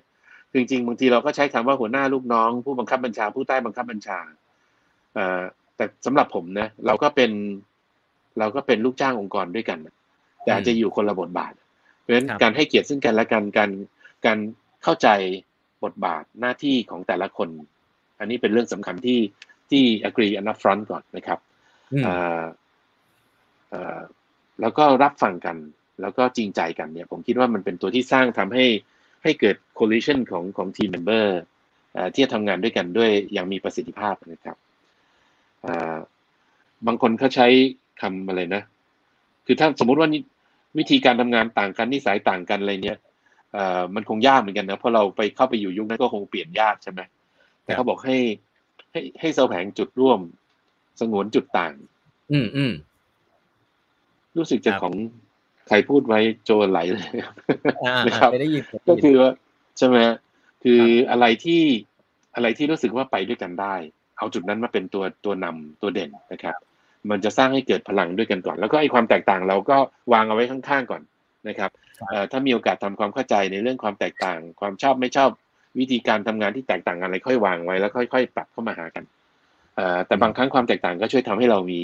มีแนวคิดที่หลากหลายขึ้นนะครับ อันนี้ก็ก็ดี ก็คงเป็นอย่างนั้นแหละพยายามบริหารให้ให้เกิดความราบรื่นขึ้นในทีมไม่ได้ครับ อันอันนี้ผมอาจจะอยากจะถามเพิ่มเติมครับ เพราะว่าหัวหน้าหลายคนเนี่ยเวลาก็ต้องมีแหละ ลูกน้องทำแล้วแบบไม่ได้ดังใจอะเวลาคุณคุณเทวินแบบ มันต้องมีเหตุการณ์แบบเฮ้ยอย่างนี้ไม่ไม่ใช่เว้ยเอ่อทำยังไงครับบอกเลยไหมฮะ หรือว่าแบบรอดูแป๊บหนึ่งก่อนหรือว่ายังไงครับ คืออย่างแรกคือต้องบอกว่าไอ้อย่างใจของเราคืออะไรต้องให้เขารู้ก่อนอ๋อใช่ใช่ใช่เออบางทีเราก็ไปคาดเดาว่าเขาควรจะรู้มั้งว่าต้องทำขนาดไหนแค่ไหนอะไรเงี้ยนะครับผมก็อย่างแรกก็เออให้เข้าใจตรงกันก่อนนะความคาดหวังซึ่งกันและกันคืออะไรเนี่ยนะครับเขาก็คงจะมีความคาดหวังกับเราเหมือนกันนะเราก็มีความคาดหวังกับเขาใช่ไหมก็แลกเปลี่ยนกันก่อนนะครับอืมคราวนี้พอตั้งแต่ต้นน่ะนะ แล้วก็อืมพอผ่านไปสักพักเอ้มันไม่ได้ตามความคาดหวังเนี่ยเอ่อผมก็จะลองลองดูว่าสาเหตุมันคืออะไรอะครับเอ่อมีทุกข์ต้องแก้ต้องต้องหาสมุทัยคือเหตุแห่งทุกข์นะครับแบ่งธรรมะหน่อยหนึ่งนะเหตุแห่งทุกข์เนี่ยเอ่อเขาทำไม่ได้เพราะอะไร เพราะอืมเอ่อความสามารถความรู้ความสามารถประสบการณ์เขาไม่พอหรือเปล่าครับถ้าเป็นตรงนั้นเนี่ย ผมคิดว่าต้องแนะนำต้องให้เอ่อ ต้องต้องเพิ่มความสามารถให้เขานะครับอืมต้องเอ่อจับฝึกเทรน หรือว่าแม้แต่แนะนำเขาเป็นครั้งๆไป ก็ใช้วิธีการในเอ่อไม่รู้ต้องเคยเคยเข้าไอ้คอร์สนี้หรือเปล่า situational leadership อืม เคยเคยของเอออ่อ่าอ่าเคยเคยครับ เคยเพิ่งเข้ามาเมื่อประมาณปีที่แล้วนี่เองครับ เอ่อที่เป็นแบ่งแบ่งคนเป็นสี่ระดับคือแบบนะแล้วอ่า leadership สไตล์เราก็ต้องสี่อย่างที่สอดคล้องกับครับแต่ละสไตล์ใช่ไหม คือถ้าคนที่เขาไม่ไม่เอ่อยังไม่พร้อมยังไม่มีความสามารถเราก็โค้ชเขาเยอะหน่อย ติดตามสอนงานไปเรื่อยๆอันนี้ก็ต้องใช้ความความพยายามหน่อยนะครับเอ่อแล้วให้โอกาสเขานะครับครับคราวนี้ถ้ามาประเด็นที่สองว่าเอ้ยเขา deliver ไม่ได้ เพราะว่าข้อจำกัดมีปัญหาอ่าทางบ้านทำงานกับอ่าเพื่อนร่วมงานไม่ได้ประสานงานกับคนโน้นไม่ถูกอะไรอย่างเงี้ยนะครับ เราก็คงต้องช่วยกันพยายามเข้าใจแล้วก็แล้วก็หาทางออก หาทางแก้ อ่าอันนี้ก็เป็นหน้าที่ที่เราต้องช่วยเขาแก้นะครับอืมไอ้ที่ยากที่สุดอันที่สามเนี่ย ก็คือว่าไม่ตั้งใจเออคือไม่มีไฟไม่มี passion เลยไม่อยากทำเลยอะไรเงี้ยนะผมว่าอันเนี้ยอันเนี้ยอันนี้เหนื่อยหน่อย มีศักยภาพนะถ้าจะทำเออก็ทำได้ แต่ไม่ไม่มันไม่สนุก หรือว่ามีเรื่องเอออื่อื่นมาทำให้รู้สึกเรื่องนี้มันไม่ใช่ priority หลักนะครับอ่าอันนี้ผมก็คิดว่าก็ต้องก็ต้องดูว่า เออ ถ้าเขาถนัดเรื่องอื่น ก็ก็ปรับให้เขาทำเรื่องอื่นมันจะได้สอดคล้องแล้วก็จะได้ productive อะอืมถ้าไม่อย่างนั้นเนี่ย มันก็เท่ากับเราสูญเสีย คือเหมือน เอาเอนจิเนียร์ดีๆ มาเป็นผู้จัดการห่วยๆอย่างเงี้ยอย่างที่เราเคยคุยกันนะเออเออเคยใช่ไหมใช่แล้วถ้าเขาใช่ชอบงานเอนจิเนียร์แล้วจะไม่ให้ให้เขาทำเป็นเป็นผู้จัดการอะไรเนี่ยนะเขาไม่ชอบก็ได้เนี่ยเออเป็นไปได้เหมือนกันก็สร้างคาเรียทางด้านเทคเทคโนเทคนิคให้เข้าไปต่อไป ยกตัวอย่างอืมเป็นต้นนะครับครับ แต่ถ้าไม่ไม่อยากทำเพราะไม่รักดี คือไม่อยากทำไม่ใช่เพราะว่าชอบอย่างอื่นอยากทำอย่างอื่นนะแต่ไม่อยากทำเพราะไม่รักดีผมขี้เกียจผมเอาสบายอันนี้ก็ อันนี้ก็ต้องคุยกันตรงไปตรงมาแล้วล่ะว่า อันนี้มันมันคุณกำลังเอาเปรียบคนอื่นแล้วล่ะในองค์กรนะนะครับ อืมก็ให้ทางให้โอกาสเลือกแล้วกันว่า คุณจะปรับหรือคุณจะไป อืม อืมก็ชัดเจนนะครับ แล้วเอ่มปกติแล้วคุณเทวินคุณคุยวันออนวันคือยุคยุคนี้ครับ ยุคนี้จริงจริงๆถ้าแชร์นิดนึงก็คือว่า ยุคนี้เป็นยุคที่เขาบอกว่าหัวหน้าอย่างยุคใหม่ ๆ อย่างผมเนี่ยฮะลูกน้องเนี่ยเขาก็จะคาดหวังกันคุยวันออนวันกับหัวหน้า แบบสนิทสนมกันอะเรื่อยๆแล้วก็รับฟังเขาเยอะๆซึ่งซึ่งสไตล์ผมก็จะคล้ายๆอย่างนั้นครับแต่ว่าเมื่อก่อนทำงานในองค์กรใหญ่ๆเนี่ยก็จะรู้สึกว่ามันจะเป็นเพสแบบ HR จัดมาซะเยอะมันเหมือนมันเป็นอืม formality สุดๆเอ่มคุณเทวินมุมมองในการทำวันออนวันกับกับลูกน้องเนี่ยเวลาได้ได้มีโอกาสคุยเนี่ย ปกติคุยคุยอะไรกันบ้างอะครับเอ่อ วันออนวันเนี่ยใช้เป็น two way อืมเอ่อ two way assessment เนี่ยนะครับ ก็ครับเอ่อบางคนก็จะไม่ค่อย comfortable เท่าไหร่นะครับอืมบางคนจะรู้สึกเวลาคุยกับลูกน้องแล้วจะไม่ค่อย comfortable ที่จะวันออนวันแบบเปิดใจอะไรเงี้ยนะ ซึ่งเออเอ่อผมผมก็เสียดายแทนเอ่อเพราะผมคิดว่านั่นเป็นจังหวะโอกาสดี คือเวลาเราเป็น management เนี่ยบางทีจัดเวลายากเหมือนกัน ถ้าจะจัดให้มันเป็นทางการอย่างที่ว่าเนี่ยครับ แต่ครับพอมีจังหวะเวลาที่จัดไว้เนี่ยควรจะใช้ประโยชน์ตรงนั้นให้ได้เต็มที่นะอืมเอ่อก็ใช้คุยเอ่อเล่าให้เขาฟังแล้วกันว่าเราเนื่องจากวันออนวันเนี่ยมันเป็น confidential ระหว่างเราอยู่แล้วอืนะครับมเพราะฉะนั้นก็คุยกันเรื่อง sensitive ทั้งหลายที่เราไม่พูดกันต่อหน้าคนอื่นแหละครับคุณเอ่อผมชอบคุณตรงไหนเก่งตรงไหน อ่อนตรงไหนเอ่อควรจะปรับยังไงนะครับเอ่อเป้าหมายคุณมีอะไร อยากรู้เรื่องอะไรนะครับขณะเดียวกันก็ เออผม วิธีที่ผมทำงานเป็นยังไง คุณ expect อะไรจากผมเอ่อผมอืมมีจุดอ่อนตรงไหนไหมที่ต้องปรับปรุงเรื่องดีของผมคุณไม่ต้องพูดก็ได้เดี๋ยวหาว่ายอเจ้านายครับครับนะครับ แต่ผมเออออยากฟัง อยากฟังข้อ comment เพราะว่าเวลาคุณเป็นผู้บริหารเนี่ยครับคนไม่ค่อยกล้าให้ feedback คุณเนี่ยมันจะอืม lonely นะเออ มันเริ่มครับเราตราบใดที่เราไม่ได้ feedback เราก็ไม่เรียนรู้แล้วก็ไม่สามารถปรับปรุงได้ เพราะฉะนั้นผม one on one เนี่ยเป็นจังหวะที่เราเวที่ได้ประโยชน์ทั้งสองทางนะครับ ที่ควรจะเป็นเซสชันที่เปิดใจคุยกัน แล้วก็ลีฟมันไว้ในในนั้นนะนะครับ อืมหลาย ๆ ครั้งผมก็จะถามความเห็นเรื่องกลยุทธ์เรื่องอะไรต่างๆด้วยนะเพราะว่าจริง ๆ ก็เป็นจังหวะหนึ่งบางเรื่องที่มันเซนซิทีฟหน่อยเนี่ยคุยกันตรงนั้นแล้วฟังดูซิว่าเขาคิดว่าเป็นไง อันนี้ขึ้นกับ maturity อย่างที่ว่าเนี่ยอ่าไอไอ leadership situational leadership นะว่าเราจะคุยกับเขาได้ลึกขนาดไหน อีกอันนึงอาจจะเป็นเรื่องของถ้าบางครั้งเนี่ยเรารู้สึกว่ามันมี tension ในทีมงาน แล้วก็จะขอความความเห็นเขาสักนิดหนึ่งนะครับ ว่าเออ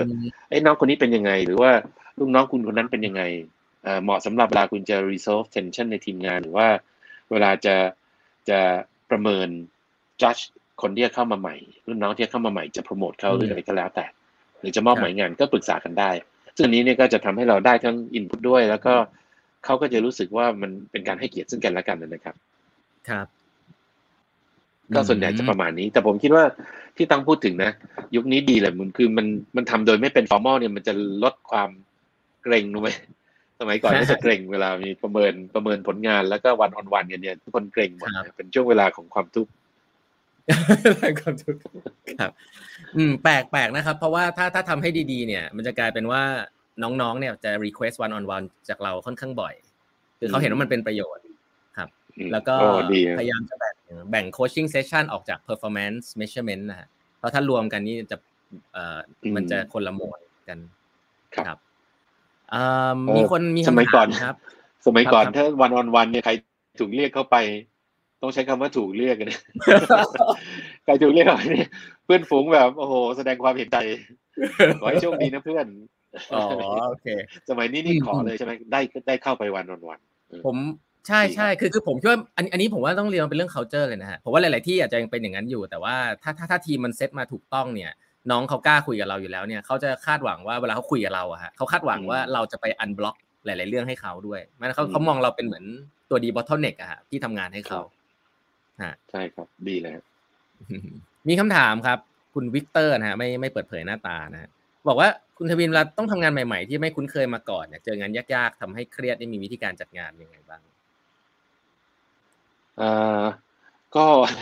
ถ้าเจองานใหม่ ๆ เนี่ย ก็ผมว่าต้องคงคงจะทำกับทีมงานใหม่ ๆ ด้วยมั้งนะยังไงก็ต้องหาคนที่รู้เรื่องในเรื่องนั้น มาช่วยแชร์ไอเดียหน่อยนะหาคนหาคน ผมว่าเออหาคนหาคนเอ่ออย่างผมถูกจับมาทำงานใหม่ๆเหมือนกันนะไอ Innospace ที่มาทำกับสตาร์ทอัพเนี่ยมันก็เรื่องใหม่นะเอ่อไปทำเรื่อง digital asset ก็เรื่องใหม่ ซึ่งไม่คุ้นเนี่ยผมก็อย่างน้อยขอให้มีคนในทีมงานที่เขารู้เรื่องพวกนี้นะครับ แล้วก็เปิดรับฟัง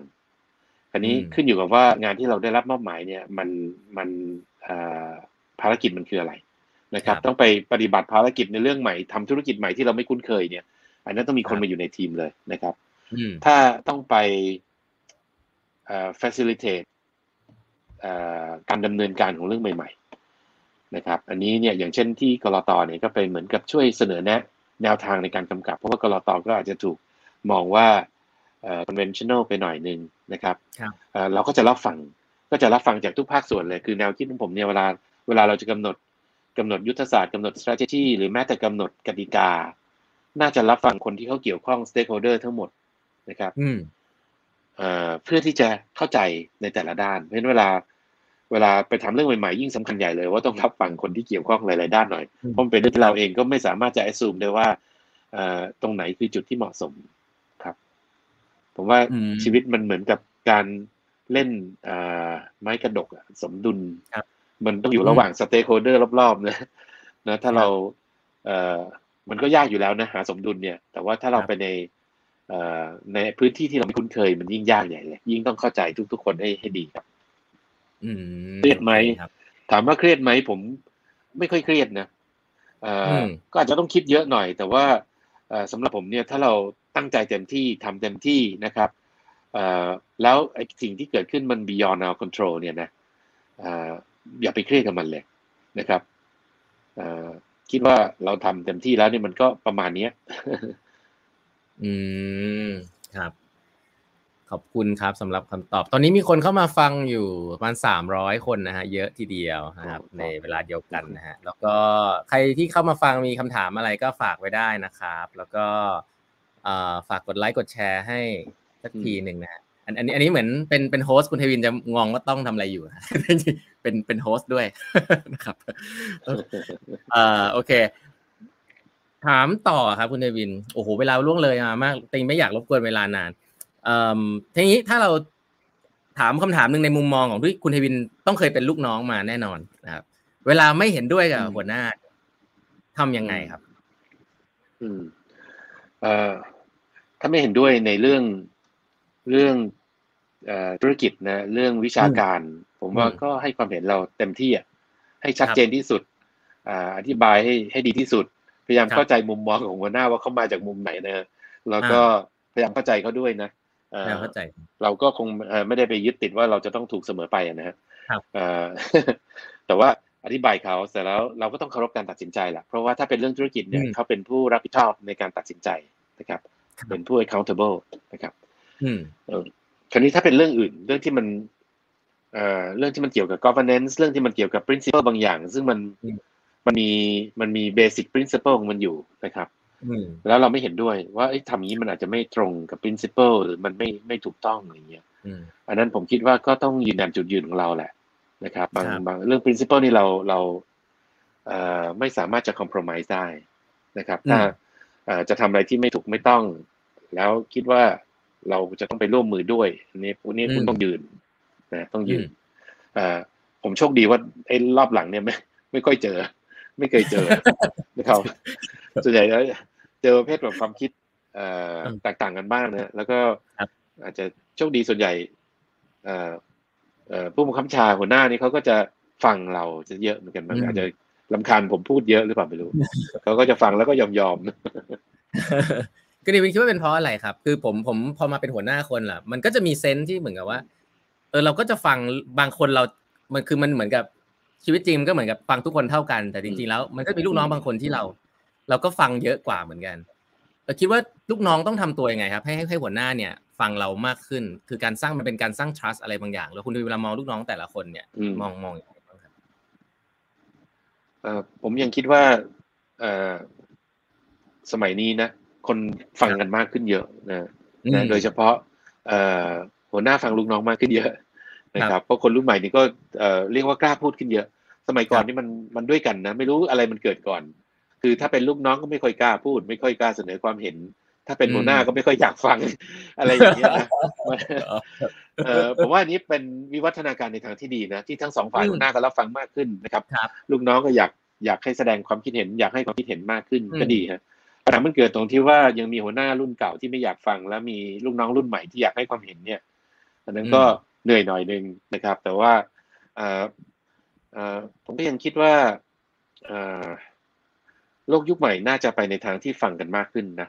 แต่ว่าถามว่าฟังแล้วเนี่ยถ้าผมเป็นลูกน้องก็อย่างที่ว่าเนี่ย ผมก็ต้องเข้าใจบทบาทนะว่าหน้าที่ของหัวหน้าเขาคือตัดสินใจในสิ่งที่เขาคิดว่าเหมาะสม แล้วเขาอาจจะเห็นมุมมองอื่นที่เราไม่เห็นนะด้วยความที่เป็นหัวหน้าเขาคงจะมีเรียกว่า span of radar ที่กว้างกว่าเรานะครับไม่จะเห็นอาจจะมีข้อจำกัดอย่างอื่นที่เขาเห็นแล้วเราไม่เห็นอย่างนี้เป็นต้นหรือมีแฟกเตอร์อื่น มีโอกาสอื่นๆ ที่เขาเห็นแต่เราไม่เห็น นะครับอันนี้ผมคิดว่า แต่ว่าหัวหน้าเองก็ควรจะบอกเออผมฟังคุณผมเข้าใจนะเข้าใจหมดเลยนะ แต่วันนี้การตัดสินใจผมคืออย่างนี้ แล้วก็ขอให้ขอให้เชื่อผมครั้งนี้ก่อนแล้วกัน ขอให้ทำตามที่ผมตัดสินใจแล้วกัน คือสุดท้ายเนี่ย rules of the game ก็คือว่าเมื่อตัดสินใจโดยผู้มีอำนาจตัดสินใจแล้วเนี่ย เราต้อง follow นะครับ ถ้าเป็นเรื่องที่ถูกต้องนะ อืมเข้าใจครับโอ้อันนี้ชัดเจนครับที่ฟุนทินพูดไปแล้วเห็นภาพตามครับ มีคนถามครับเรื่องนี้ก็เป็นคำถามที่อยากจะถามต่อคือเรื่องของกิจวัตรของคุณเดวินครับเอ่อแต่ว่าผมอาจจะถามเฟรมไปในเชิงที่คือเดวินลองถ้ามองย้อนกลับไปครับ คิดว่ามีกิจวัตรอะไร อาจจะตอนเป็นเป็นซีอก็ได้ หรือว่าตอนที่เป็นผู้บริหารระดับต้นระดับกลางอะไรที่คิดว่าแบบทำให้ตัวเองเนี่ยเอ่อแตกต่างจากคนอื่นไหมฮะทำให้แบบเอ้ยเราเพสเราไปได้เร็วกว่าคนอื่น จริง ๆ ผมเรียนรู้จากคนอื่นนะผมเรียนรู้จากผู้นำทั้งหลายก็ โชคดีมีโอกาสได้ทำงานกับครับหัวหน้าเก่งๆเจ้านายเก่งๆผู้นำองค์กรที่เก่งๆนะครับ อย่างของปตทเนี่ยอดีตผู้ว่าเนี่ยผมก็คุ้นเคยทุกท่านเลยนะครับ แล้วก็แต่ละท่านก็จะมีจุดเด่น บางท่านก็จะเป็นเจ้านายโดยตรงหลายคนเลยทีเดียวนะครับเพราะฉะนั้นคุณชอบดู X-Men นะปะมันมีคนคนหนึ่งที่มันชอบดึงเอาพลังของคนอื่นมาเนี่ยอ่าอ่าอ่าครับครับ เออแล้วผมว่าคนนั้นเนี่ยเป็น X-Men ที่เก่งนะคือมันมันเจอใครมันก็จับดูดพลังคนนั้นมาเป็นของตัวเองเจอใครก็ดูดพลังเข้ามาเนี่ยนะแล้วสุดท้ายตอนหลังนี่รู้สึกมันจะมีไอ้ตัวที่ที่ฝ่ายมนุษย์เป็นคนคิดขึ้นมาใช่ไหมที่มันดูดพลังทุกคนมารวมอยู่ในตัวเดียวกันแต่ว่าอันนี้คือข้อดีก็คือว่าจังหวะที่ดีที่มีโอกาสได้ทำงานกับคนเก่งๆเนี่ยแล้วเราได้ซึมซับมาเนี่ยมันก็ช่วยทำให้ผมได้เรียนรู้จากจากผู้นำเหล่านี้นะครับก็ เมื่อกี้คำถามคืออะไรนะอ๋อคำถามคือว่ามีกิจวัตรอะไรบ้างที่คุณเองคิดว่าสำคัญใช่ที่แบบว่า เอ้ย หรือว่าคุณสมบัติก็ได้ที่เราเราก็เออเราเราเราเรามีพยายามจะสร้างขึ้นมาในกออกแล้วที่พูดดังนั้นเพราะว่าผมคิดว่าคุณสมบัติต่างๆ ผมไม่ได้โดดเด่นกว่าใครเลยแต่ผมพยายามจะดึงเข้าใจคุณสมบัติของคนอื่นนะครับ แล้วมันแอพพลายมันใช้กับสถานการณ์แต่ละสถานการณ์ ถึงเป็นที่มาว่าเรื่อง situational leadership มันเป็นคอนเซ็ปที่ผมชอบมากเลย อันนั้นใช้กับเรื่องคนนะ แต่ว่ากับสถานการณ์ก็จะคล้ายๆกันนะครับ ถ้าเราเข้าใจเรามีเราเราพยายามจะพัฒนา strength ของเราในด้านต่าง ๆ ไว้เนี่ย แล้วเวลาเหตุการณ์อะไรเกิดขึ้น เราก็ apply strength ตัวนั้นให้เหมาะสมกับสถานการณ์เนี่ยผมคิดว่ามันก็จะช่วยทำให้คุณฝ่าฟันความท้าทายต่างๆ พวกนั้นไปได้นะครับ แต่ว่าอันหนึ่งที่ผมได้เรียนรู้แล้วก็คิดว่ามันน่าจะเป็นแม่บทในการบริหารอันหนึ่งนะเรื่อง stakeholder management อันนี้ต้องเคยได้ยินคงเคยได้ยินตอนที่เราทำงานด้วยกันที่ปตทนะผมคิดว่าเนี้ยคือหัวใจของของผู้บริหาร ว่าเราในบทบาทผู้บริหารเนี่ยเรามีหน้าที่ต้องเชื่อมโยง stakeholder ทั้งหมดของหน่วยงานขององค์กรของเรา เราต้องเข้าใจเขาเราแต่ละคน expect expect อะไรจากจากองค์กรที่เราบริหารอยู่นะครับ แล้วถ้าเราเข้าใจเขาดีพอแล้วเข้าใจข้อจำกัดอของแต่ละคนว่าอันไหนรับได้รับไม่ได้เนี่ย เราก็จะหาจุดสมดุลที่ดี การบริหารคือการจัดจุดสมดุลที่ตอบสนอง stakeholder รอบด้านได้อย่างเหมาะสมนะครับ อาจจะไม่เต็มที่ของทุกคนเลย แต่ไม่ไม่ทำไม่ทิ้งใครไว้ข้างหลังไม่ทำให้ใครที่แบบไม่ได้รับการเหลียวแลเลย อันนี้ก็ไม่ถูก เพราะฉะนั้นองค์กรคือคุณก็หาอย่างนี้มาผมคิดว่า อันนี้อาจจะเป็นจุดหนึ่งที่ผมให้ความสำคัญเยอะหน่อยแล้วก็ใช้เวลาเยอะนะ สมัยเป็น CEO เนี่ยก็กลับมานึกๆก็นอกจากเรื่องประชุมแล้วก็เตรียมประชุมนะ ซึ่งเยอะอยู่แล้ว แต่ว่าเรื่องอื่นในการพูดคุยกับ stakeholder ต่างๆ ทราบความเข้าใจเขาสื่อความเขาเข้าใจว่าเราทำให้เขาได้มากน้อยแค่ไหน เพราะอะไรเนี่ยพวกนี้ใช้เยอะนะไม่ว่าจะเป็นทั้งภาครัฐ ที่เป็นหน่วยนโยบายภาคสังคม ซึ่งคอยคอยมองคอยสังเกต observe เราอยู่ตลอดเวลานะครับ ลูกค้าเราพนักงานส่วนสำคัญเลยนะครับ แล้วก็ แบงก์ investor ต่างๆ พวกนี้ให้เขาให้เขาได้เข้าใจในสิ่งที่เราพยายามทำเนี่ยที่ดีพอนะครับ แล้วก็รับฟังเขาเนี่ย ผมคิดว่าอันนี้เนี่ยน่าจะน่าจะเป็นจุดที่ทำให้เกิด balance ที่ดีอืมฟังแล้วเหมือนเป็นเรื่องเรื่อง stakeholder management เนี่ยจริงผมได้เรียนรู้จากคุณเทวินเยอะมาก แล้วเบอร์อยู่ปตทเนี่ยก็จะจะจะเห็น stakeholder ที่หลากหลาย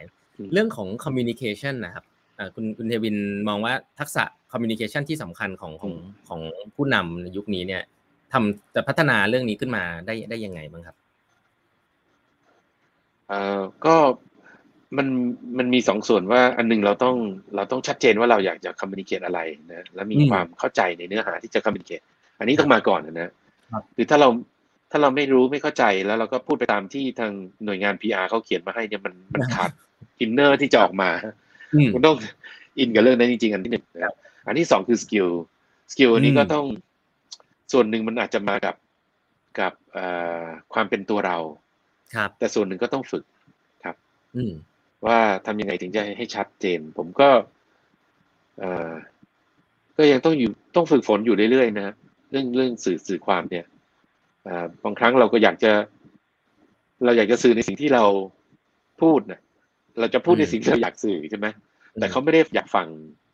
อันนี้ก็คือความสำคัญก็คือเข้าใจว่าคนฟังเขา มองจากมุมไหนควรจะอธิบายเรื่องเรื่องเดียวกันเนี่ยยังไงให้ ให้คนที่ฟังเขาเข้าใจ เพราะเขาอาจจะมองจากมุมที่คนละมุมกันสมัยอยู่สพนี่มีปัญหาเยอะเลยนะ เพราะศัพท์เทคนิคมันเยอะเวลาสื่อความก็จะพูดในศัพท์เทคนิคเราด้วยความเท่นะเราก็พูดศัพท์เทคนิคเยอะเลยเราก็แต่คนไม่เข้าใจฮะเราก็ก็ต้องฟังจากมุมของคนที่เขาฟังฟังเราอยู่ด้วยใช่ไหมครับ อีกส่วนหนึ่งอยากอยากอยากอยากฟังเรื่องการตัดสินใจครับว่าจริง ๆ แล้วพอยิ่งขึ้นมาเป็นผู้บริหารระดับสูงขึ้นเนี่ยมันก็ต้องมีการเดลิเกตงานออกค่อนข้างเยอะครับเรื่องเรื่องอะไรที่คุณเทวินต้องตัดสินใจ เรื่องอะไรที่แบบ delicate อะครับอันนี้มีมีพอจะมีหลักการไหมครับ ครับเอ่อเรื่องตัดสินใจเนี่ยเอ่ออันแรกเลยผมคิดว่าเรื่องหาจุด balance จุดสมดุลนะครับคนในองค์กรเราก็จะเจอเจอหน่วยงาน หลาย ๆ หน่วยงาน ซึ่งเขาอาจจะมีเรียกว่าภารกิจที่ถูกรับมอบไปเนี่ยที่มันขัดแย้งกันครับนะเอ่อ conflicting conflicting interest ของหน่วยงานภายในองค์กร อันนี้คุณต้องเป็นคนผู้บริหารต้องเป็นคน settle เนี้ยคุณเดเลียไม่ได้ใช่ไหมอย่างเช่น เรามีหน่วยงาน operating unit ต่าง ๆ เรามีหน่วยงาน support เรามีหน่วยงาน corporate center ที่ทำเรื่องแผนเรื่องการเงินเรื่องอะไรต่าง ๆ เนี่ย บางทีภารกิจเขาเนี่ย เรื่องการเงินก็โอเค อยากจะบริหารเรื่องเงินให้มีความมั่นคงคล่องตัวนะครับกำไรเยอะๆอะไรอย่างเงี้ยนะ operation เขาก็อยากจะให้มีโรงงานที่ดีมีประสิทธิภาพมี productivity ที่ดีนะครับ ทางด้านของ marketing เนี่ยเขาอาจจะต้องดูเรื่องลูกค้าเรื่องอะไรอย่างเงี้ยบางทีไอ้อย่างเงี้ยบางแล้วมันจะเกิด crash กันขึ้นนะบางคนก็อยากจะขายของกับลูกค้าที่อาจจะเครดิตไม่ค่อยดีนะครับ แต่เขาขายของได้นะเอ่อก็ต้องก็ต้องมีปัญหากันทางด้านของหน่วยงานเครดิตก็คือการเงิน เนี่ยคือจุดที่ ผมยกตัวอย่างนี้คือจุดที่คุณอาจจะต้องเป็นคน make decision ตรงนั้น ว่าจะไปแบบไหนนะครับเรื่องของบุคคลก็เป็นอีกงานหนึ่งที่คุณเดลิเกตยาก โดยเฉพาะบริบุคคลระดับสูงนี่คุณอาจจะต้องทำเอง เรื่องของ strategic issue ต่างๆนะครับ ที่เกี่ยวพันกับ stakeholder ข้างนอกเนี่ยบางทีก็เป็นจุดที่คุณต้องรับผิดชอบเอง แล้วก็หน่วยงานภายในส่วนใหญ่เราจะเราจะมอบหมายเขารับผิดชอบ stakeholder เป็นรายๆไปนะการเงินก็ดูแลพวกแบงก์พวกอะไรเนี้ยเอ่อ marketing ก็ดูแลลูกค้าใช่ไหมครับหน่วยงานแผนที่ก็ดูดูแลเรื่องภาครัฐเนี่ย operation ก็ดูแลเรื่องคุณภาพสินค้าต่างๆแต่ว่าบางครั้งเนี่ยมันก็มีอีกเหมือนกันนะ clash กัน เพราะฉะนั้นคุณก็ต้องบริหารใน expectation ของของ stakeholder แล้วก็ตัดสินใจตรงนั้นด้วยตัวเองอีกอันที่สำคัญคือเรื่องของเรื่องของ governance เรื่องของการกำกับดูแลกิจการที่ดีในองค์กร เรื่องของ integrity เรื่องของ ภาพพจน์องค์กรนะครับ พวกนี้เนี่ยเป็นสิ่งที่ในฐานะผู้นำเนี่ยคุณต้องคุณต้อง take charge ตรงนั้นมอบหมายมอบหมายได้เป็นงานงานนะ แต่ว่าไอ้เรื่องที่เป็นเรื่องหลักเรื่องตัดสินใจหลักอันนี้ต้องทำเองต้องกำหนดบทบาทครับ อืมครับ มีคนถามเรื่องการบริหารเวลาของคุณเทวินครับช่วงช่วงที่ผมจริงๆได้ทำงานกับคุณเทวินนี่มันยุ่งมากเลย แต่ผมรู้สึกคุณเทวินเป็นคนที่ บริหารเวลาได้ดีพอสมควร ก็ไม่แน่ใจว่ามีหลักการว่ามิ팅ไหนเข้ามิ팅ไหนไม่เข้า หรือว่ายังไงฮะก็เออจริง ๆ บริหารไม่ค่อยดีเท่าไหร่นะผมรู้สึกว่าย้อนกลับไปนะเออใช้เวลาเรื่องงานเยอะไปหน่อยก็มันก็ต้อง sacrifice บางอย่างใช่ไหมก็ชีวิตสุขภาพออกกำลังก็ไม่ค่อยได้ออกนะเรื่องของเพื่อนฝูงไม่ค่อยได้เจอนะกีฬาไม่ค่อยได้เล่นอะไรอย่างเงี้ยนะครับกีฬาเวลาครอบครัวก็ไม่ค่อยเยอะ แต่ว่าผมคิดว่าถ้าเฉพาะในส่วนของงานเนี่ยก็อย่างที่เมื่อกี้ต้องถามนะอันไหนที่ที่เดลิเกตได้เราก็เดลิเกตแล้วเราก็ไว้ใจคนที่เรามอบหมายไปนะครับถ้าถ้าผู้นำเนี่ยสนุกกับกับงาน operation เราจะมีนะ คนที่เก่งๆทางด้าน operation แล้วขึ้นมาเป็นผู้นำองค์กรเขาก็จะสนุกกับงานตรงนั้นเนี่ยเพราะฉะนั้นมีเรื่องนี้เข้ามาปั๊บผมขอเข้าไปลงลึกด้วยเนี่ย ไอ้ตรงนั้นเนี่ยเป็นความทุกข์ทั้งสองฝ่ายเหมือนกัน เวลาก็จะใช้เยอะไปนะน้องๆที่เขามาช่วยรับผิดชอบงานเขารู้สึกว่าเฮ้ยอย่างแรกคือเขารู้สึกว่าเขาไม่ได้รับการไว้วางใจอย่างที่สองเขารู้สึกว่างั้นผมไม่ต้องใส่ฝนมากเดี๋ยวเดี๋ยวคนหน้าดูให้อ่ามันก็จะกลายเป็นติดนิสัยนี่เสียไปเรื่อยๆเพราะฉะนั้นเอ่อก็ก็พยายามเดลเกตครับ แล้วก็มองจัดลำดับความสำคัญอ่าแล้วก็จริงๆอ่า ต้องก็เคยช่วยผมในทีม PMO อะทีมเรียกว่าทีมอะไรอะเขาเรียกอ่าโปรแกรม management office อ่าครับอ่าที่มาช่วยจัด priority ให้ผมแล้วมาช่วยเตือนผมว่าเอออะไรมันสำคัญที่ควรจะต้องทำอันนี้บางทีก็ต้องมีคนมาช่วยเหมือนกันนะครับผมก็อยู่ได้ด้วยทีม PMO นี่แหละที่มาช่วยบอกเอออันนี้วันนี้ต้องเจอนอนนี่นะ อันนี้เอ่อต้องต้องเจอเองอันนั้นเออเดี๋ยวอาจจะเวลาตรงกันให้คนอื่นไปอืม ก็จะมีเพราะฉะนั้นผมสักเจว่าสำหรับผู้นำองค์กรที่ค่อนข้างยุ่งมากๆ เนี่ย มีมีผู้ช่วยที่มาช่วยจัดคิวคอยช่วยช่วยเรา เหมือนช่วย observe จากข้างนอกอะว่าเราควรจะจัดยังไงจัด priority ยังไงก็จะดีแล้วก็เตรียมข้อมูลให้ครับ ครับคำถามท้ายๆนะฮะ อะไรอะไรยาก อะไรยากที่สุดในการบริหารงานที่ที่ปตทครับตอนที่อยู่ที่ปตทเออก็ มากลับไป stakeholder management นี่แหละอ่าต่อสั้นนะมันหาบาลานซ์ยากเพราะว่าเออผมเคยเคยเทียบไว้นะ stakeholder ก็เหมือนเราเล่นเวลาเราเล่นไม้กระดกเนี่ยเด็กสมัยนี้คงไม่ได้เล่นแล้วมั้งแต่ว่าโยกกันใช่ไหมมันก็จะมี factor ของน้ำหนักกับระยะทาง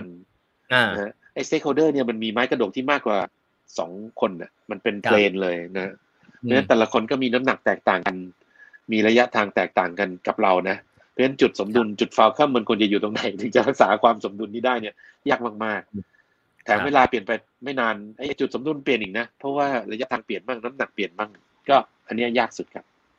อืมครับ คนคนรุ่นใหม่ ๆ ครับ อยู่กับองค์กรไม่ไม่ค่อยนานเท่าไหร่ยุคนี้นะครับ แล้วก็เวลาเห็นพี่ๆที่อยู่กับองค์กรมาสามสิบปีอะไรเงี้ยเขาจะเขาจะนึกไม่ออกนะเออคุณเทวินเคย เคยคิดจะลาออกไหมแล้วมีอะไรลักไว้หรือเปล่าหรือว่ายังไง ไม่เคยเลย ไม่เคยเลย ผมก็เคยลาออกตอนที่ออกจากยูนิแคลเคยคิดจะลาออกแล้วก็ลาออกนะ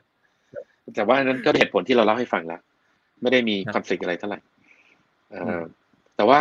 ถามว่าทำไมคนรุ่นอย่างผมเนี่ยมีแค่สององค์กรเองที่อยู่เนี่ยนะก็อาจจะเป็นได้ว่า ผมไม่คุ้นชินกับการเปลี่ยนแปลงบ่อยๆ คือโลกสมัยก่อนเนี่ยมันเปลี่ยนช้าๆ มันค่อย ๆ ไปนะเออมันเหมือนเคอร์ฟที่มันค่อยๆค่อยๆเคลื่อนไปเรื่อยๆอาจจะมีความเปลี่ยนแปลงบ้างแต่มันค่อยเป็นค่อยๆไป ชีวิตมันก็จะค่อยๆเป็นค่อยๆไป มายุคหลังๆนี่นะ ผมเห็นมันเป็นแบบขึ้นลงขึ้นลงเร็วมากเลย มันพันผลเร็วมากเพราะฉะนั้นคนรุ่นใหม่จะคุ้นชินกับไอ้ชีวิตแบบเนี้ย คนรุ่นเก่าไม่ค่อยคุ้นนะเพราะฉะนั้นเขาก็รู้สึกว่าเวลาจะเปลี่ยนอะไรสักทีนี่มันเป็นเรื่องใหญ่ของชีวิตนะอันนั้นที่หนึ่งนะ แต่สำหรับผมเองเนี่ยผมรู้สึกว่าถ้าได้ทำงานที่ชอบนะครับมีมีเพื่อนร่วมงานที่ดีสนุกกับงานนะครับมีปัญหาบ้างก็ไม่เป็นไรปัญหามันคือความท้าทายที่ต้องแก้อยู่แล้วถือว่ามันเป็นสิ่งที่ต้องมานะแต่ว่าและอีกอย่างหนึ่งเราภูมิใจกับงานที่ทำอย่างทำงานที่ปตทนี่ผมภูมิใจกับภารกิจที่ที่ทำเลยนะ ตั้งแต่ตั้งแต่ยังเป็น ผู้บริหารระดับล่างเลยนะจนขึ้นมาถึงเป็นผู้บริหารเนี่ยรู้สึกว่าเออมันเป็นงานที่ทำเพื่อ เพื่อคนอื่นอะเราไม่ได้ทำเพื่อกำไรองค์กรที่มันเป็นเจ้าของใครคนใดคนหนึ่งครับ มันก็เลยทำให้ เออความผูกพันกับองค์กร แล้วด้วยความที่ไม่คุ้นชินกับที่จะต้องไปเปลี่ยนไปเปลี่ยนมา แล้วก็ไม่รู้ว่าจะเปลี่ยนไปไหนด้วยนะก็ก็เลย แล้วก็กับทีมกับเพื่อนร่วมงานก็โชคดีนะได้หัวหน้าดีทุกคนได้นายดีทุกคนได้เพื่อนร่วมงานดีๆ ทั้งนั้น มันก็เลยก็เลยอยู่มา สามสิบปีที่ปตทครับแล้วพอเกษียณแล้วมีมีเคยนึกย้อนกลับไปว่ามีตรงไหนที่เราอยากจะกลับไปแก้ไหมครับ เอออันนี้เนี่ย เอ่อต้องส่งคำถามนี้มาผมก็มานึก แล้วก็นึกกลับไปที่ผมได้เรียนจากต้องนะ คือความผิดพลาดเนี่ย คือโอกาสของการเรียนรู้ มันคือครูสอนเราใช่ไหมผมก็กลับไปดูว่า เออ จริงนะ ไอไอใช่ไหมเบิร์ดดิ้งอะไรนะ sometime you win sometime you learn เนี่ย ผมยังจำติดใจอยู่เลยนะกลับไปย้อนคิดดูมันคงมีอะไรที่เราทำผิดพลาดไปบ้างแหละนะครับ แต่มันโชคดีมันไม่ค่อยรุนแรงเท่าไหร่ แล้วเราก็ได้เรียนรู้จากมันเยอะนะครับก็ได้เรียนรู้จากเออบทเรียนที่ได้มาก็เป็นประโยชน์อ่าคราวนี้คำถามแบบทฤษฎีก็คือว่าถ้ากลับไปเปลี่ยนได้จะไปเปลี่ยนไหมก็ต้องถามว่าถ้าผมกลับไปเปลี่ยนแล้วกลับมาแล้วผมจะโง่ลงเปล่าเพราะผมไม่เออจริง ถ้าผมโง่ลงผมก็ไม่เปลี่ยนหรอก เรียนรู้ดีกว่า เรียนรู้ดีกว่าอืม ครับ ถ้ามันไม่รุนแรงนะครับเอ่อนี่คำถามสุดท้ายครับ ก็อะไรอะไรคือสิ่งที่ที่ภูมิใจแล้วกันอาจจะเป็นพีซของงานก็ได้หรือว่ารวมๆก็ได้ครับ ที่ที่ภูมิใจในการทำงานของคุณเทวินนะครับ ครับ ก็มีสัก สองเรื่องแล้วกันถ้าสามเรื่องนะครับ เรื่องแรกเนี่ยได้เข้าเฝ้าในหลวงรัชกาลที่เก้านะตอนที่อยู่ปตทสพเมื่อสักยี่สิบกว่าปีก่อนแล้วท่านท่านสนใจท่านสนพระไทยเรื่องของสำรวจและผลิตนะท่านก็ให้ให้ทีมปตทสพเข้าเฝ้าเนี่ย เป็นการส่วนพระองค์ อยู่ด้วยกันประมาณสักสองชั่วโมงกว่านะครับ ที่พระราชวังไกลกังวลแล้วท่านก็ตัดถามเรื่อง operation เรื่องอะไรต่าง ๆ นะ แล้วท่านก็ประธานพระราชทานข้อคิด มาเยอะทีเดียวพผมจำได้เรื่องหนึ่งคือเรื่อง CO2 ตอนนั้นก็ไม่ค่อยเก็ตนักนะยี่สิบปีที่แล้วเนี่ย CO2 สำคัญอะไรเงี้ยนะต้องดูแลไม่ให้มันกระทบอะไรต่างๆเนี่ยเอ่อแต่ว่ามีโอกาสใกล้ชิดได้ใกล้ชิดขนาดนั้นเนี่ย ผมรู้สึกเป็นเอ่อเป็นช่วงเวลาที่ดีที่สุดในชีวิตนะนั้นนั้นก่อนแล้วกันก็คงเป็นเพราะว่ามีโอกาสได้ทำงานที่ปตทสพเรื่องที่สองเนี่ยตอนที่เป็นซีโอปตทผมคิดว่าก็เป็นช่วงที่ภูมิใจก็ตรงที่ว่า จังหวะที่ปตทเนี่ยอ่าก็ถูกมรสุมอยู่พอสมควรเพราะน้ำมันแพงนะเอ่อเอ่อคืนท่อไม่ครบเรื่องอะไรต่างๆ มาเยอะทีเดียวนะ แล้วก็เศรษฐกิจสภาพเศรษฐกิจตอนที่ผมเข้ารับตำแหน่งซีอนั่นก็เป็นสภาพเศรษฐกิจที่ที่ท้าทายมากจำได้ว่าปีที่เข้าเป็นซีอเนี่ยกำไรประมาณสักสองหมื่นล้าน ซึ่งสำหรับทั่วไปเยอะแล้วล่ะ แต่สำหรับปตทเนี่ยถือว่าเป็นยุค อาจจะช่วงนั้นอาจจะต่ำต่ำต่ำมากเลยทีเดียวครับ ก็เข้าไป สาสางเรื่องต่างถ้าต้องจำได้ก็ไปทำเรื่อง pride and treasure ผมคิดว่าบทบาทของปตทเนี่ยต้องเป็นทั้งสมบัติของชาติที่คนภูมิใจนะครับ แล้วก็ได้ได้ทีมที่มาช่วยกันทำจนกระทั่งมันออกมาเป็นเป็นภาพที่ชัดเจนพอสมควรทีเดียวว่าปตทคือสมบัติของทุกคนนะครับไม่ใช่สมบัติของใครเนี่ย ก็นั้นก็คิดว่าเป็นส่วนหนึ่งที่ ก็ทำให้องค์กรที่ที่เรารักและเราภูมิใจเนี่ยสามารถที่จะเดินต่อได้คนปตทมีอยู่ยุคหนึ่งต้องต้องซ่อนต้องพลิกไอ้บัตรเอบัตร พนักงานเราเนี่ย ไม่ให้คนรู้ว่าเป็นคนปตทว่าไม่งั้นจะโดนด้วยเออแบบผมซึ่งผมอันนั้นเป็น inspiration อันหนึ่งว่าผมต้องทำให้ได้ว่ามันต้องให้คนเข้าใจอะเพราะไม่งั้นเนี่ย คนที่เขาคนผมก็คิดว่าคนปตทเขาเสียสละให้ให้ ให้ประเทศให้สังคมอยู่พอสมควรทีเดียวนะครับอ่าแต่ว่าการที่เขาต้องเสียกำลังใจขนาดนั้นเนี่ยเป็นสิ่งที่ไม่ดีแต่หลังก็ปรับมาจนกระทั่งเป็นที่เข้าใจมากขึ้นนะครับ ก็ยังต้องปรับต่อนะยังไม่จบหรอกเรื่องพวกนี้ ก็สุดท้ายผมคิดว่าเรื่องที่ภูมิใจมากๆก็มีคนที่เราทำงานด้วย แล้วก็ก็ก้าวหน้าต่อไปเรื่อยๆประสบความสำเร็จต่อไปเรื่อยๆนี่ก็เป็นสิ่งที่เราคิดว่าเออเอออันนี้ก็เป็นเรื่องที่ดีนะครับ ก็ต้องก็เป็นหนึ่งในความภูมิใจที่ผมได้มีโอกาสทำงานด้วยนะครับแล้วก็คอยมองความสำเร็จของต้องต่อไปเรื่อยๆขอบคุณครับคุณเดวิดโอ้ยจบจบอย่างนี้จบไม่ถูกเลยฮะก็ขอบคุณครับจริงขอบคุณคุณเทวินมากๆครับ วันนี้ผมเชื่อว่าแฟน ตามเพจแบบบรรทัดครึ่งก็วันนี้คงได้มุมมองดีๆ เยอะเลยครับแล้วก็จริง ๆ ส่วนตัวผมต้องบอกว่าครั้งนี้ตื่นเต้นมากนะครับ ไม่รู้ว่าคุณเทวินรู้หรือเปล่า แต่เนี่ยนี่คือตื่นเต้นมาก เพราะว่า อืม ก็ไม่ ไม่ตอนแรกก็ไม่รู้จะคุยอะไรคุณเทวินแต่ว่า แต่พอได้มีโอกาสคุยก็ ก็รู้สึกว่า เออ มันก็ไม่เหมือนตอนที่เราทำงานด้วยกัน ก็รู้สึกว่าเออคุยแล้วก็ได้ ได้หลาย ๆ มุมมองที่เป็น personal มากขึ้นนะก็ขอบคุณคุณเทวินมากที่โอ้โหกรุณามากให้ให้เกียรติมาก ๆ เลยนะครับสุดท้ายนี้ผมคิดว่าเรามีคุณนิวนี้ใส่เสื้อสีชมพูจุฬาแล้วเราตกลงกันไว้ว่าขอโฆษณาแฝงหน่อยได้ไหมได้เลยครับ ได้เลย เนื่องจากต้องมาสัมภาษณ์วันปิยะมหาราชานุสรพอดีเลยยี่สิบสามตุลานะครับ วันปิยะมหาราช ก็เป็นวันที่ เราผมคิดว่าคนส่วนใหญ่ในประเทศไทยคงจะลำลึกถึงพระมหากรุณาธิคุณของในหลวงรัชกาลที่ห้านะครับ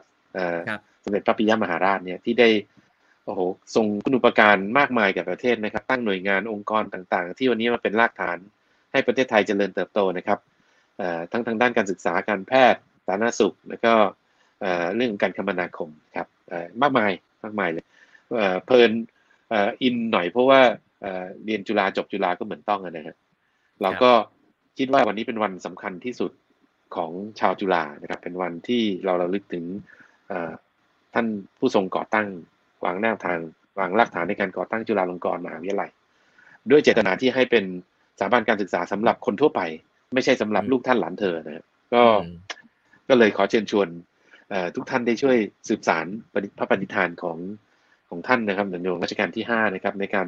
สร้างสิ่งดีๆ เพื่อสังคมให้ยั่งยืนต่อไปนะครับทางจุฬาเองเนี่ยก็มีโครงการสร้าง future leader ก็คือ วันนี้เนี่ยนิสิตซึ่งผมคิดว่าทุกสถาบันแหละเจอเหมือนกันหมด พอดีวันนี้วันปิยมหาราชก็ขอเชิญชวนให้มาร่วมบริจาคให้จุฬานะครับ ว่านิสิตเนี่ยตอนนี้ถูกผลกระทบจากจากเศรษฐกิจอะจากโควิด จากผลกระทบเศรษฐกิจเนี่ยหลายคนก็จะมีปัญหาทางการเงินนะครับก็เชิญชวนมาช่วยกัน บริจาคเข้าสมทบทุน ไม่ว่าเป็นทุนจุฬาสงเคราะห์เรื่องการศึกษาค่าเราเรียน เรื่องทุนอาหารกลางวันนะครับ ทุนอุปกรณ์การเรียนออนไลน์นะพวกนี้เนี่ยจะช่วยทำให้นิสิตเขาสามารถจะเรียนจบได้แล้วก็ออกมาช่วยชาติต่อได้นะครับ อันนี้ก็เป็นส่วนที่ที่ขออนุญาตโฆษณาตอนท้ายสักนิดหนึ่งอ๋อ ได้เลยครับ ก็ผมก็จริง ๆ คุณเทวินก็เคยให้เกียรติไปช่วยงานที่จุฬานะครับ ก็ต้องบอกว่าเคยอยู่ในสมาคมศิษย์เก่าจุฬาก็ นี่ครับผมแปะลิงก์ไว้ให้แล้วฮะ ก็เข้าไปในลิงก์นี้ได้เลยนะครับ ก็เข้าไปบริจาคกันได้นะครับ เพื่อน้องๆที่เรียนที่จุฬาก็ได้มีทุนการศึกษานะครับ ในเนื่องในวันปิยมหาราชโอเคอย่างนี้วันนี้ขอบคุณคุณเฮวินมากๆเลยครับ ดึกแล้วครับ ยังไงอาจจะขออนุญาตรบกวนใหม่ทีหลังครับ แต่ว่าวันนี้ต้องขอบครับ ต้องเลยครับขอบคุณมากนะครับ ก็สนุกดีครับ แล้วก็เป็นครั้งแรกแต่ก็รู้สึกไม่ค่อยตื่นเต้นเท่าต้องคงเป็นเพราะต้องตื่นเต้นกว่าหรือเปล่าไม่รู้แต่ก็ดีใจนะครับที่ได้มาแล้วก็ ญาติญาติก็ตื่นเต้นกันนะ คุณแม่ผมก็ยังเข้า Facebook ไลฟ์เป็นครั้งแรกมั้งเนี่ยท่านน่าจะดูอยู่ด้วยหรือเปล่าไม่ทราบ ได้เลยครับ ขอบคุณมากเลยครับ ขอบคุณครับ สวัสดีครับ สวัสดีครับ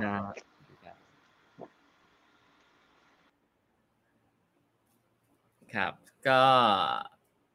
จบไปแล้วนะฮะสำหรับไลฟ์ครั้งนี้นะครับ ก็ผมคงก็ต้องเรียนทุกท่านว่าตื่นเต้นนะครับ ตื่นเต้นมาก แล้วก็จริง ๆ รู้สึก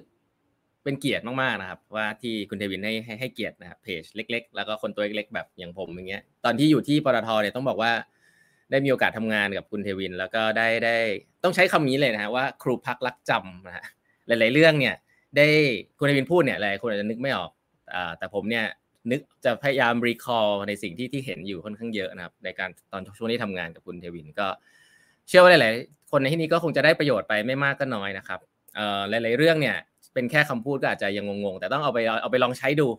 นะครับ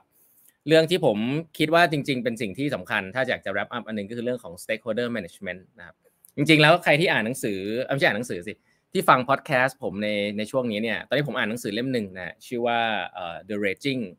2020 นะครับของ Alex Ross ซึ่งเขาพูดถึงเรื่องของ stakeholder management เลยนะเขาบอกว่าองค์กรในอนาคตเนี่ยถ้าคุณแคร์แค่ shareholder เนี่ย น่าจะไม่ sustain ละนะครับคุณต้องแคร์สิ่งที่เรียกว่า stakeholder ซึ่งจริงมันกว้างกว่าที่คุณคุณทวินพูดตะเกีย stakeholder เนี่ยจริง ๆ มันมันมีหลายมุมมันไม่ได้มีแค่ผู้ถือหุ้นนะฮะคนที่กำเงินออกมาให้คุณในองค์กรเนี่ยไม่ใช่ละมันมีทั้งประชาชนเองมีทั้งพนักงานนะครับ ซึ่งเป็นส่วนที่สำคัญมากๆเลยนะครับ มีทั้งลูกค้าคู่ค้าแล้วก็ส่วนของสังคมนะครับ ซึ่ง เรื่องนี้ที่พูดถึงเนี่ยไม่ได้ไม่ได้พูดถึงเรื่องในเมืองไทยนะเรื่องที่ผมผมพูดถึงเนี่ยถ้าใครสนใจลองไปฟังในพอดแคสต์ได้เนี่ยเขาพูดถึงประเทศในที่ที่อเมริกานะครับว่าตอนนี้มีปัญหาเรื่องนี้เยอะมากนะครับ ว่า corporate ที่มี power เยอะแล้วแคร์แต่ shareholder เนี่ยจะทำให้สังคมแย่ลงนะครับซึ่งผมคิดว่าในมุมมองที่คุณเทวินทร์พูดเรื่อง stakeholder management เนี่ยสำคัญมากๆเลยนะครับ แล้วผมก็เชื่อว่าหลายๆคนอาจจะยังไม่ get วันนี้นะฮะเพราะเอิญว่าผมได้เคยทำงานอยู่ที่บริษัทอย่างปตทเนี่ยซึ่งเป็นบริษัทที่มี stakeholder เยอะมากเนี่ยก็คิดว่า เคยเห็นภาพนั้นมาก่อนนะครับ อันนี้ก็ต้องเรียนก็เชื่อว่า stakeholder management เนี่ยคำนี้จะเป็นคำที่มาแน่นอนนะฮะมาแน่นอนว่า stakeholder ที่คุณดูแลเนี่ยในฐานะที่คุณเป็นองค์กรเนี่ยคุณดูแลใครบ้างนะครับ คุณดูแลใครก่อนด้วยนะครับ ถ้าเป็นยุคเมื่อก่อนเนี่ยในเชิง economist แบบเศรษฐศาสตร์จ๋าเนี่ยเขาจะบอกว่าทุกๆ บทบาทขององค์กรจะต้องทำเพื่อ maximize shareholder value นะครับ Morgan Freeman พูดไว้มั้งนะฮะ เรื่องนี้ไม่ไม่ไม่น่าจะจริงแล้วนะครับในในหลายๆมุม capitalism เนี่ยมีมีหลายมุมมองนะครับ แต่ capitalism ที่ที่ใช้จนสุดโต่งเนี่ยแล้วสร้างเขาเรียกว่า inequality ให้กับสังคมมาก ๆ เนี่ยมันจะไม่ sustain นะครับแล้วมันจะนำไปสู่สังคมที่ไม่ดีเขาบอกว่าองค์กรเนี่ยที่พวกเราที่เป็น leader อาจจะรุ่นใหม่เนี่ยพยายามจะสร้างในอนาคตเนี่ยก็ก็ต้องคิดนะครับว่าเราอยากจะสร้างยูโทเปียของเราอย่างไรนะครับ เพราะว่าอย่างที่บอกครับ ถ้าเกิดว่า สังคมมันไปกับองค์กรไม่ได้เนี่ย องค์กรก็อยู่ยากครับ ภาพนี้จริงๆหลายคนอาจจะไม่เคยเห็นแต่ตอนผมอยู่ที่ปตทเนี่ยเคยเห็นอยู่ ซึ่งผมก็ต้องคิดว่าเรื่องพวกนี้เนี่ยไม่ใช่แค่องค์กรขนาดใหญ่อย่างเดียวนะฮะองค์กรที่กำลังจะใหญ่ในอนาคตเนี่ยด้วยเขาเรียกว่าอะไรโลก ผมว่าสิ่งที่มันคอนเนคได้คือโลกมันติดต่อถึงกันง่ายขึ้นนะครับ การลุกคือของพนักงาน การลุกคือของประชาชนสังคม มันจะทำให้คุณทำธุรกิจไม่ได้ ถ้าคุณไม่แคร์ stakeholder นะครับ ก็วันนี้คิดว่าเป็นเรื่องที่คุณเทวินทร์ย้ำไว้ตอนท้าย แล้วก็ก็ก็ค่อนข้าง resonate กับสิ่งที่สิ่งที่ได้อ่านได้ยินได้ฟัง แล้วก็สิ่งที่ค่อนข้างคิดว่าจะจะต้องนำไปปรับใช้นะครับ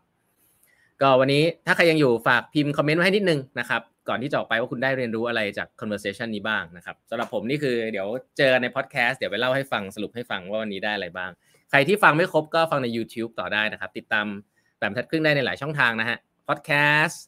อดแคสต์ยูทูบนะครับไป subscribe กันได้ครับ ตอนนี้สัมภาษณ์ผู้บริหารไป 60-70 คนแล้วนะฮะเยอะมากเป็นคลังความรู้เลยนะครับ ไปให้น้องๆที่ออฟฟิศไปดูก็ได้นะครับ แล้วก็อะไรครับ Line OA นะครับ เครื่องหมาย ad แล้วก็ e i g half ครับ e i g h t h a l f นะฮะก็เป็น Line OA ของแปมทัดครึ่ง ติดตามกันได้นะครับ ส่งข่าวสารดีๆให้นะครับ แล้วก็มีอะไรพอดแคสต์แล้ว Facebook ของแปมทัดครึ่งนะครับ ก็ไปพูดคุยกันได้ในนั้นนะครับ วันนี้ เวลาประมาณนี้นะฮะดึกละลาไปก่อนนะครับ เดี๋ยวพบกันใหม่สัปดาห์หน้านะครับ จะเป็นใครฝากติดตามแบบมัทักขึ้นด้วยนะฮะแล้วพบกันใหม่วันพรุ่งนี้นะครับ ถ้าใครฟังพอดแคสต์ก็เจอในพอดแคสต์ครับ สวัสดีทุกท่านเลยนะฮะ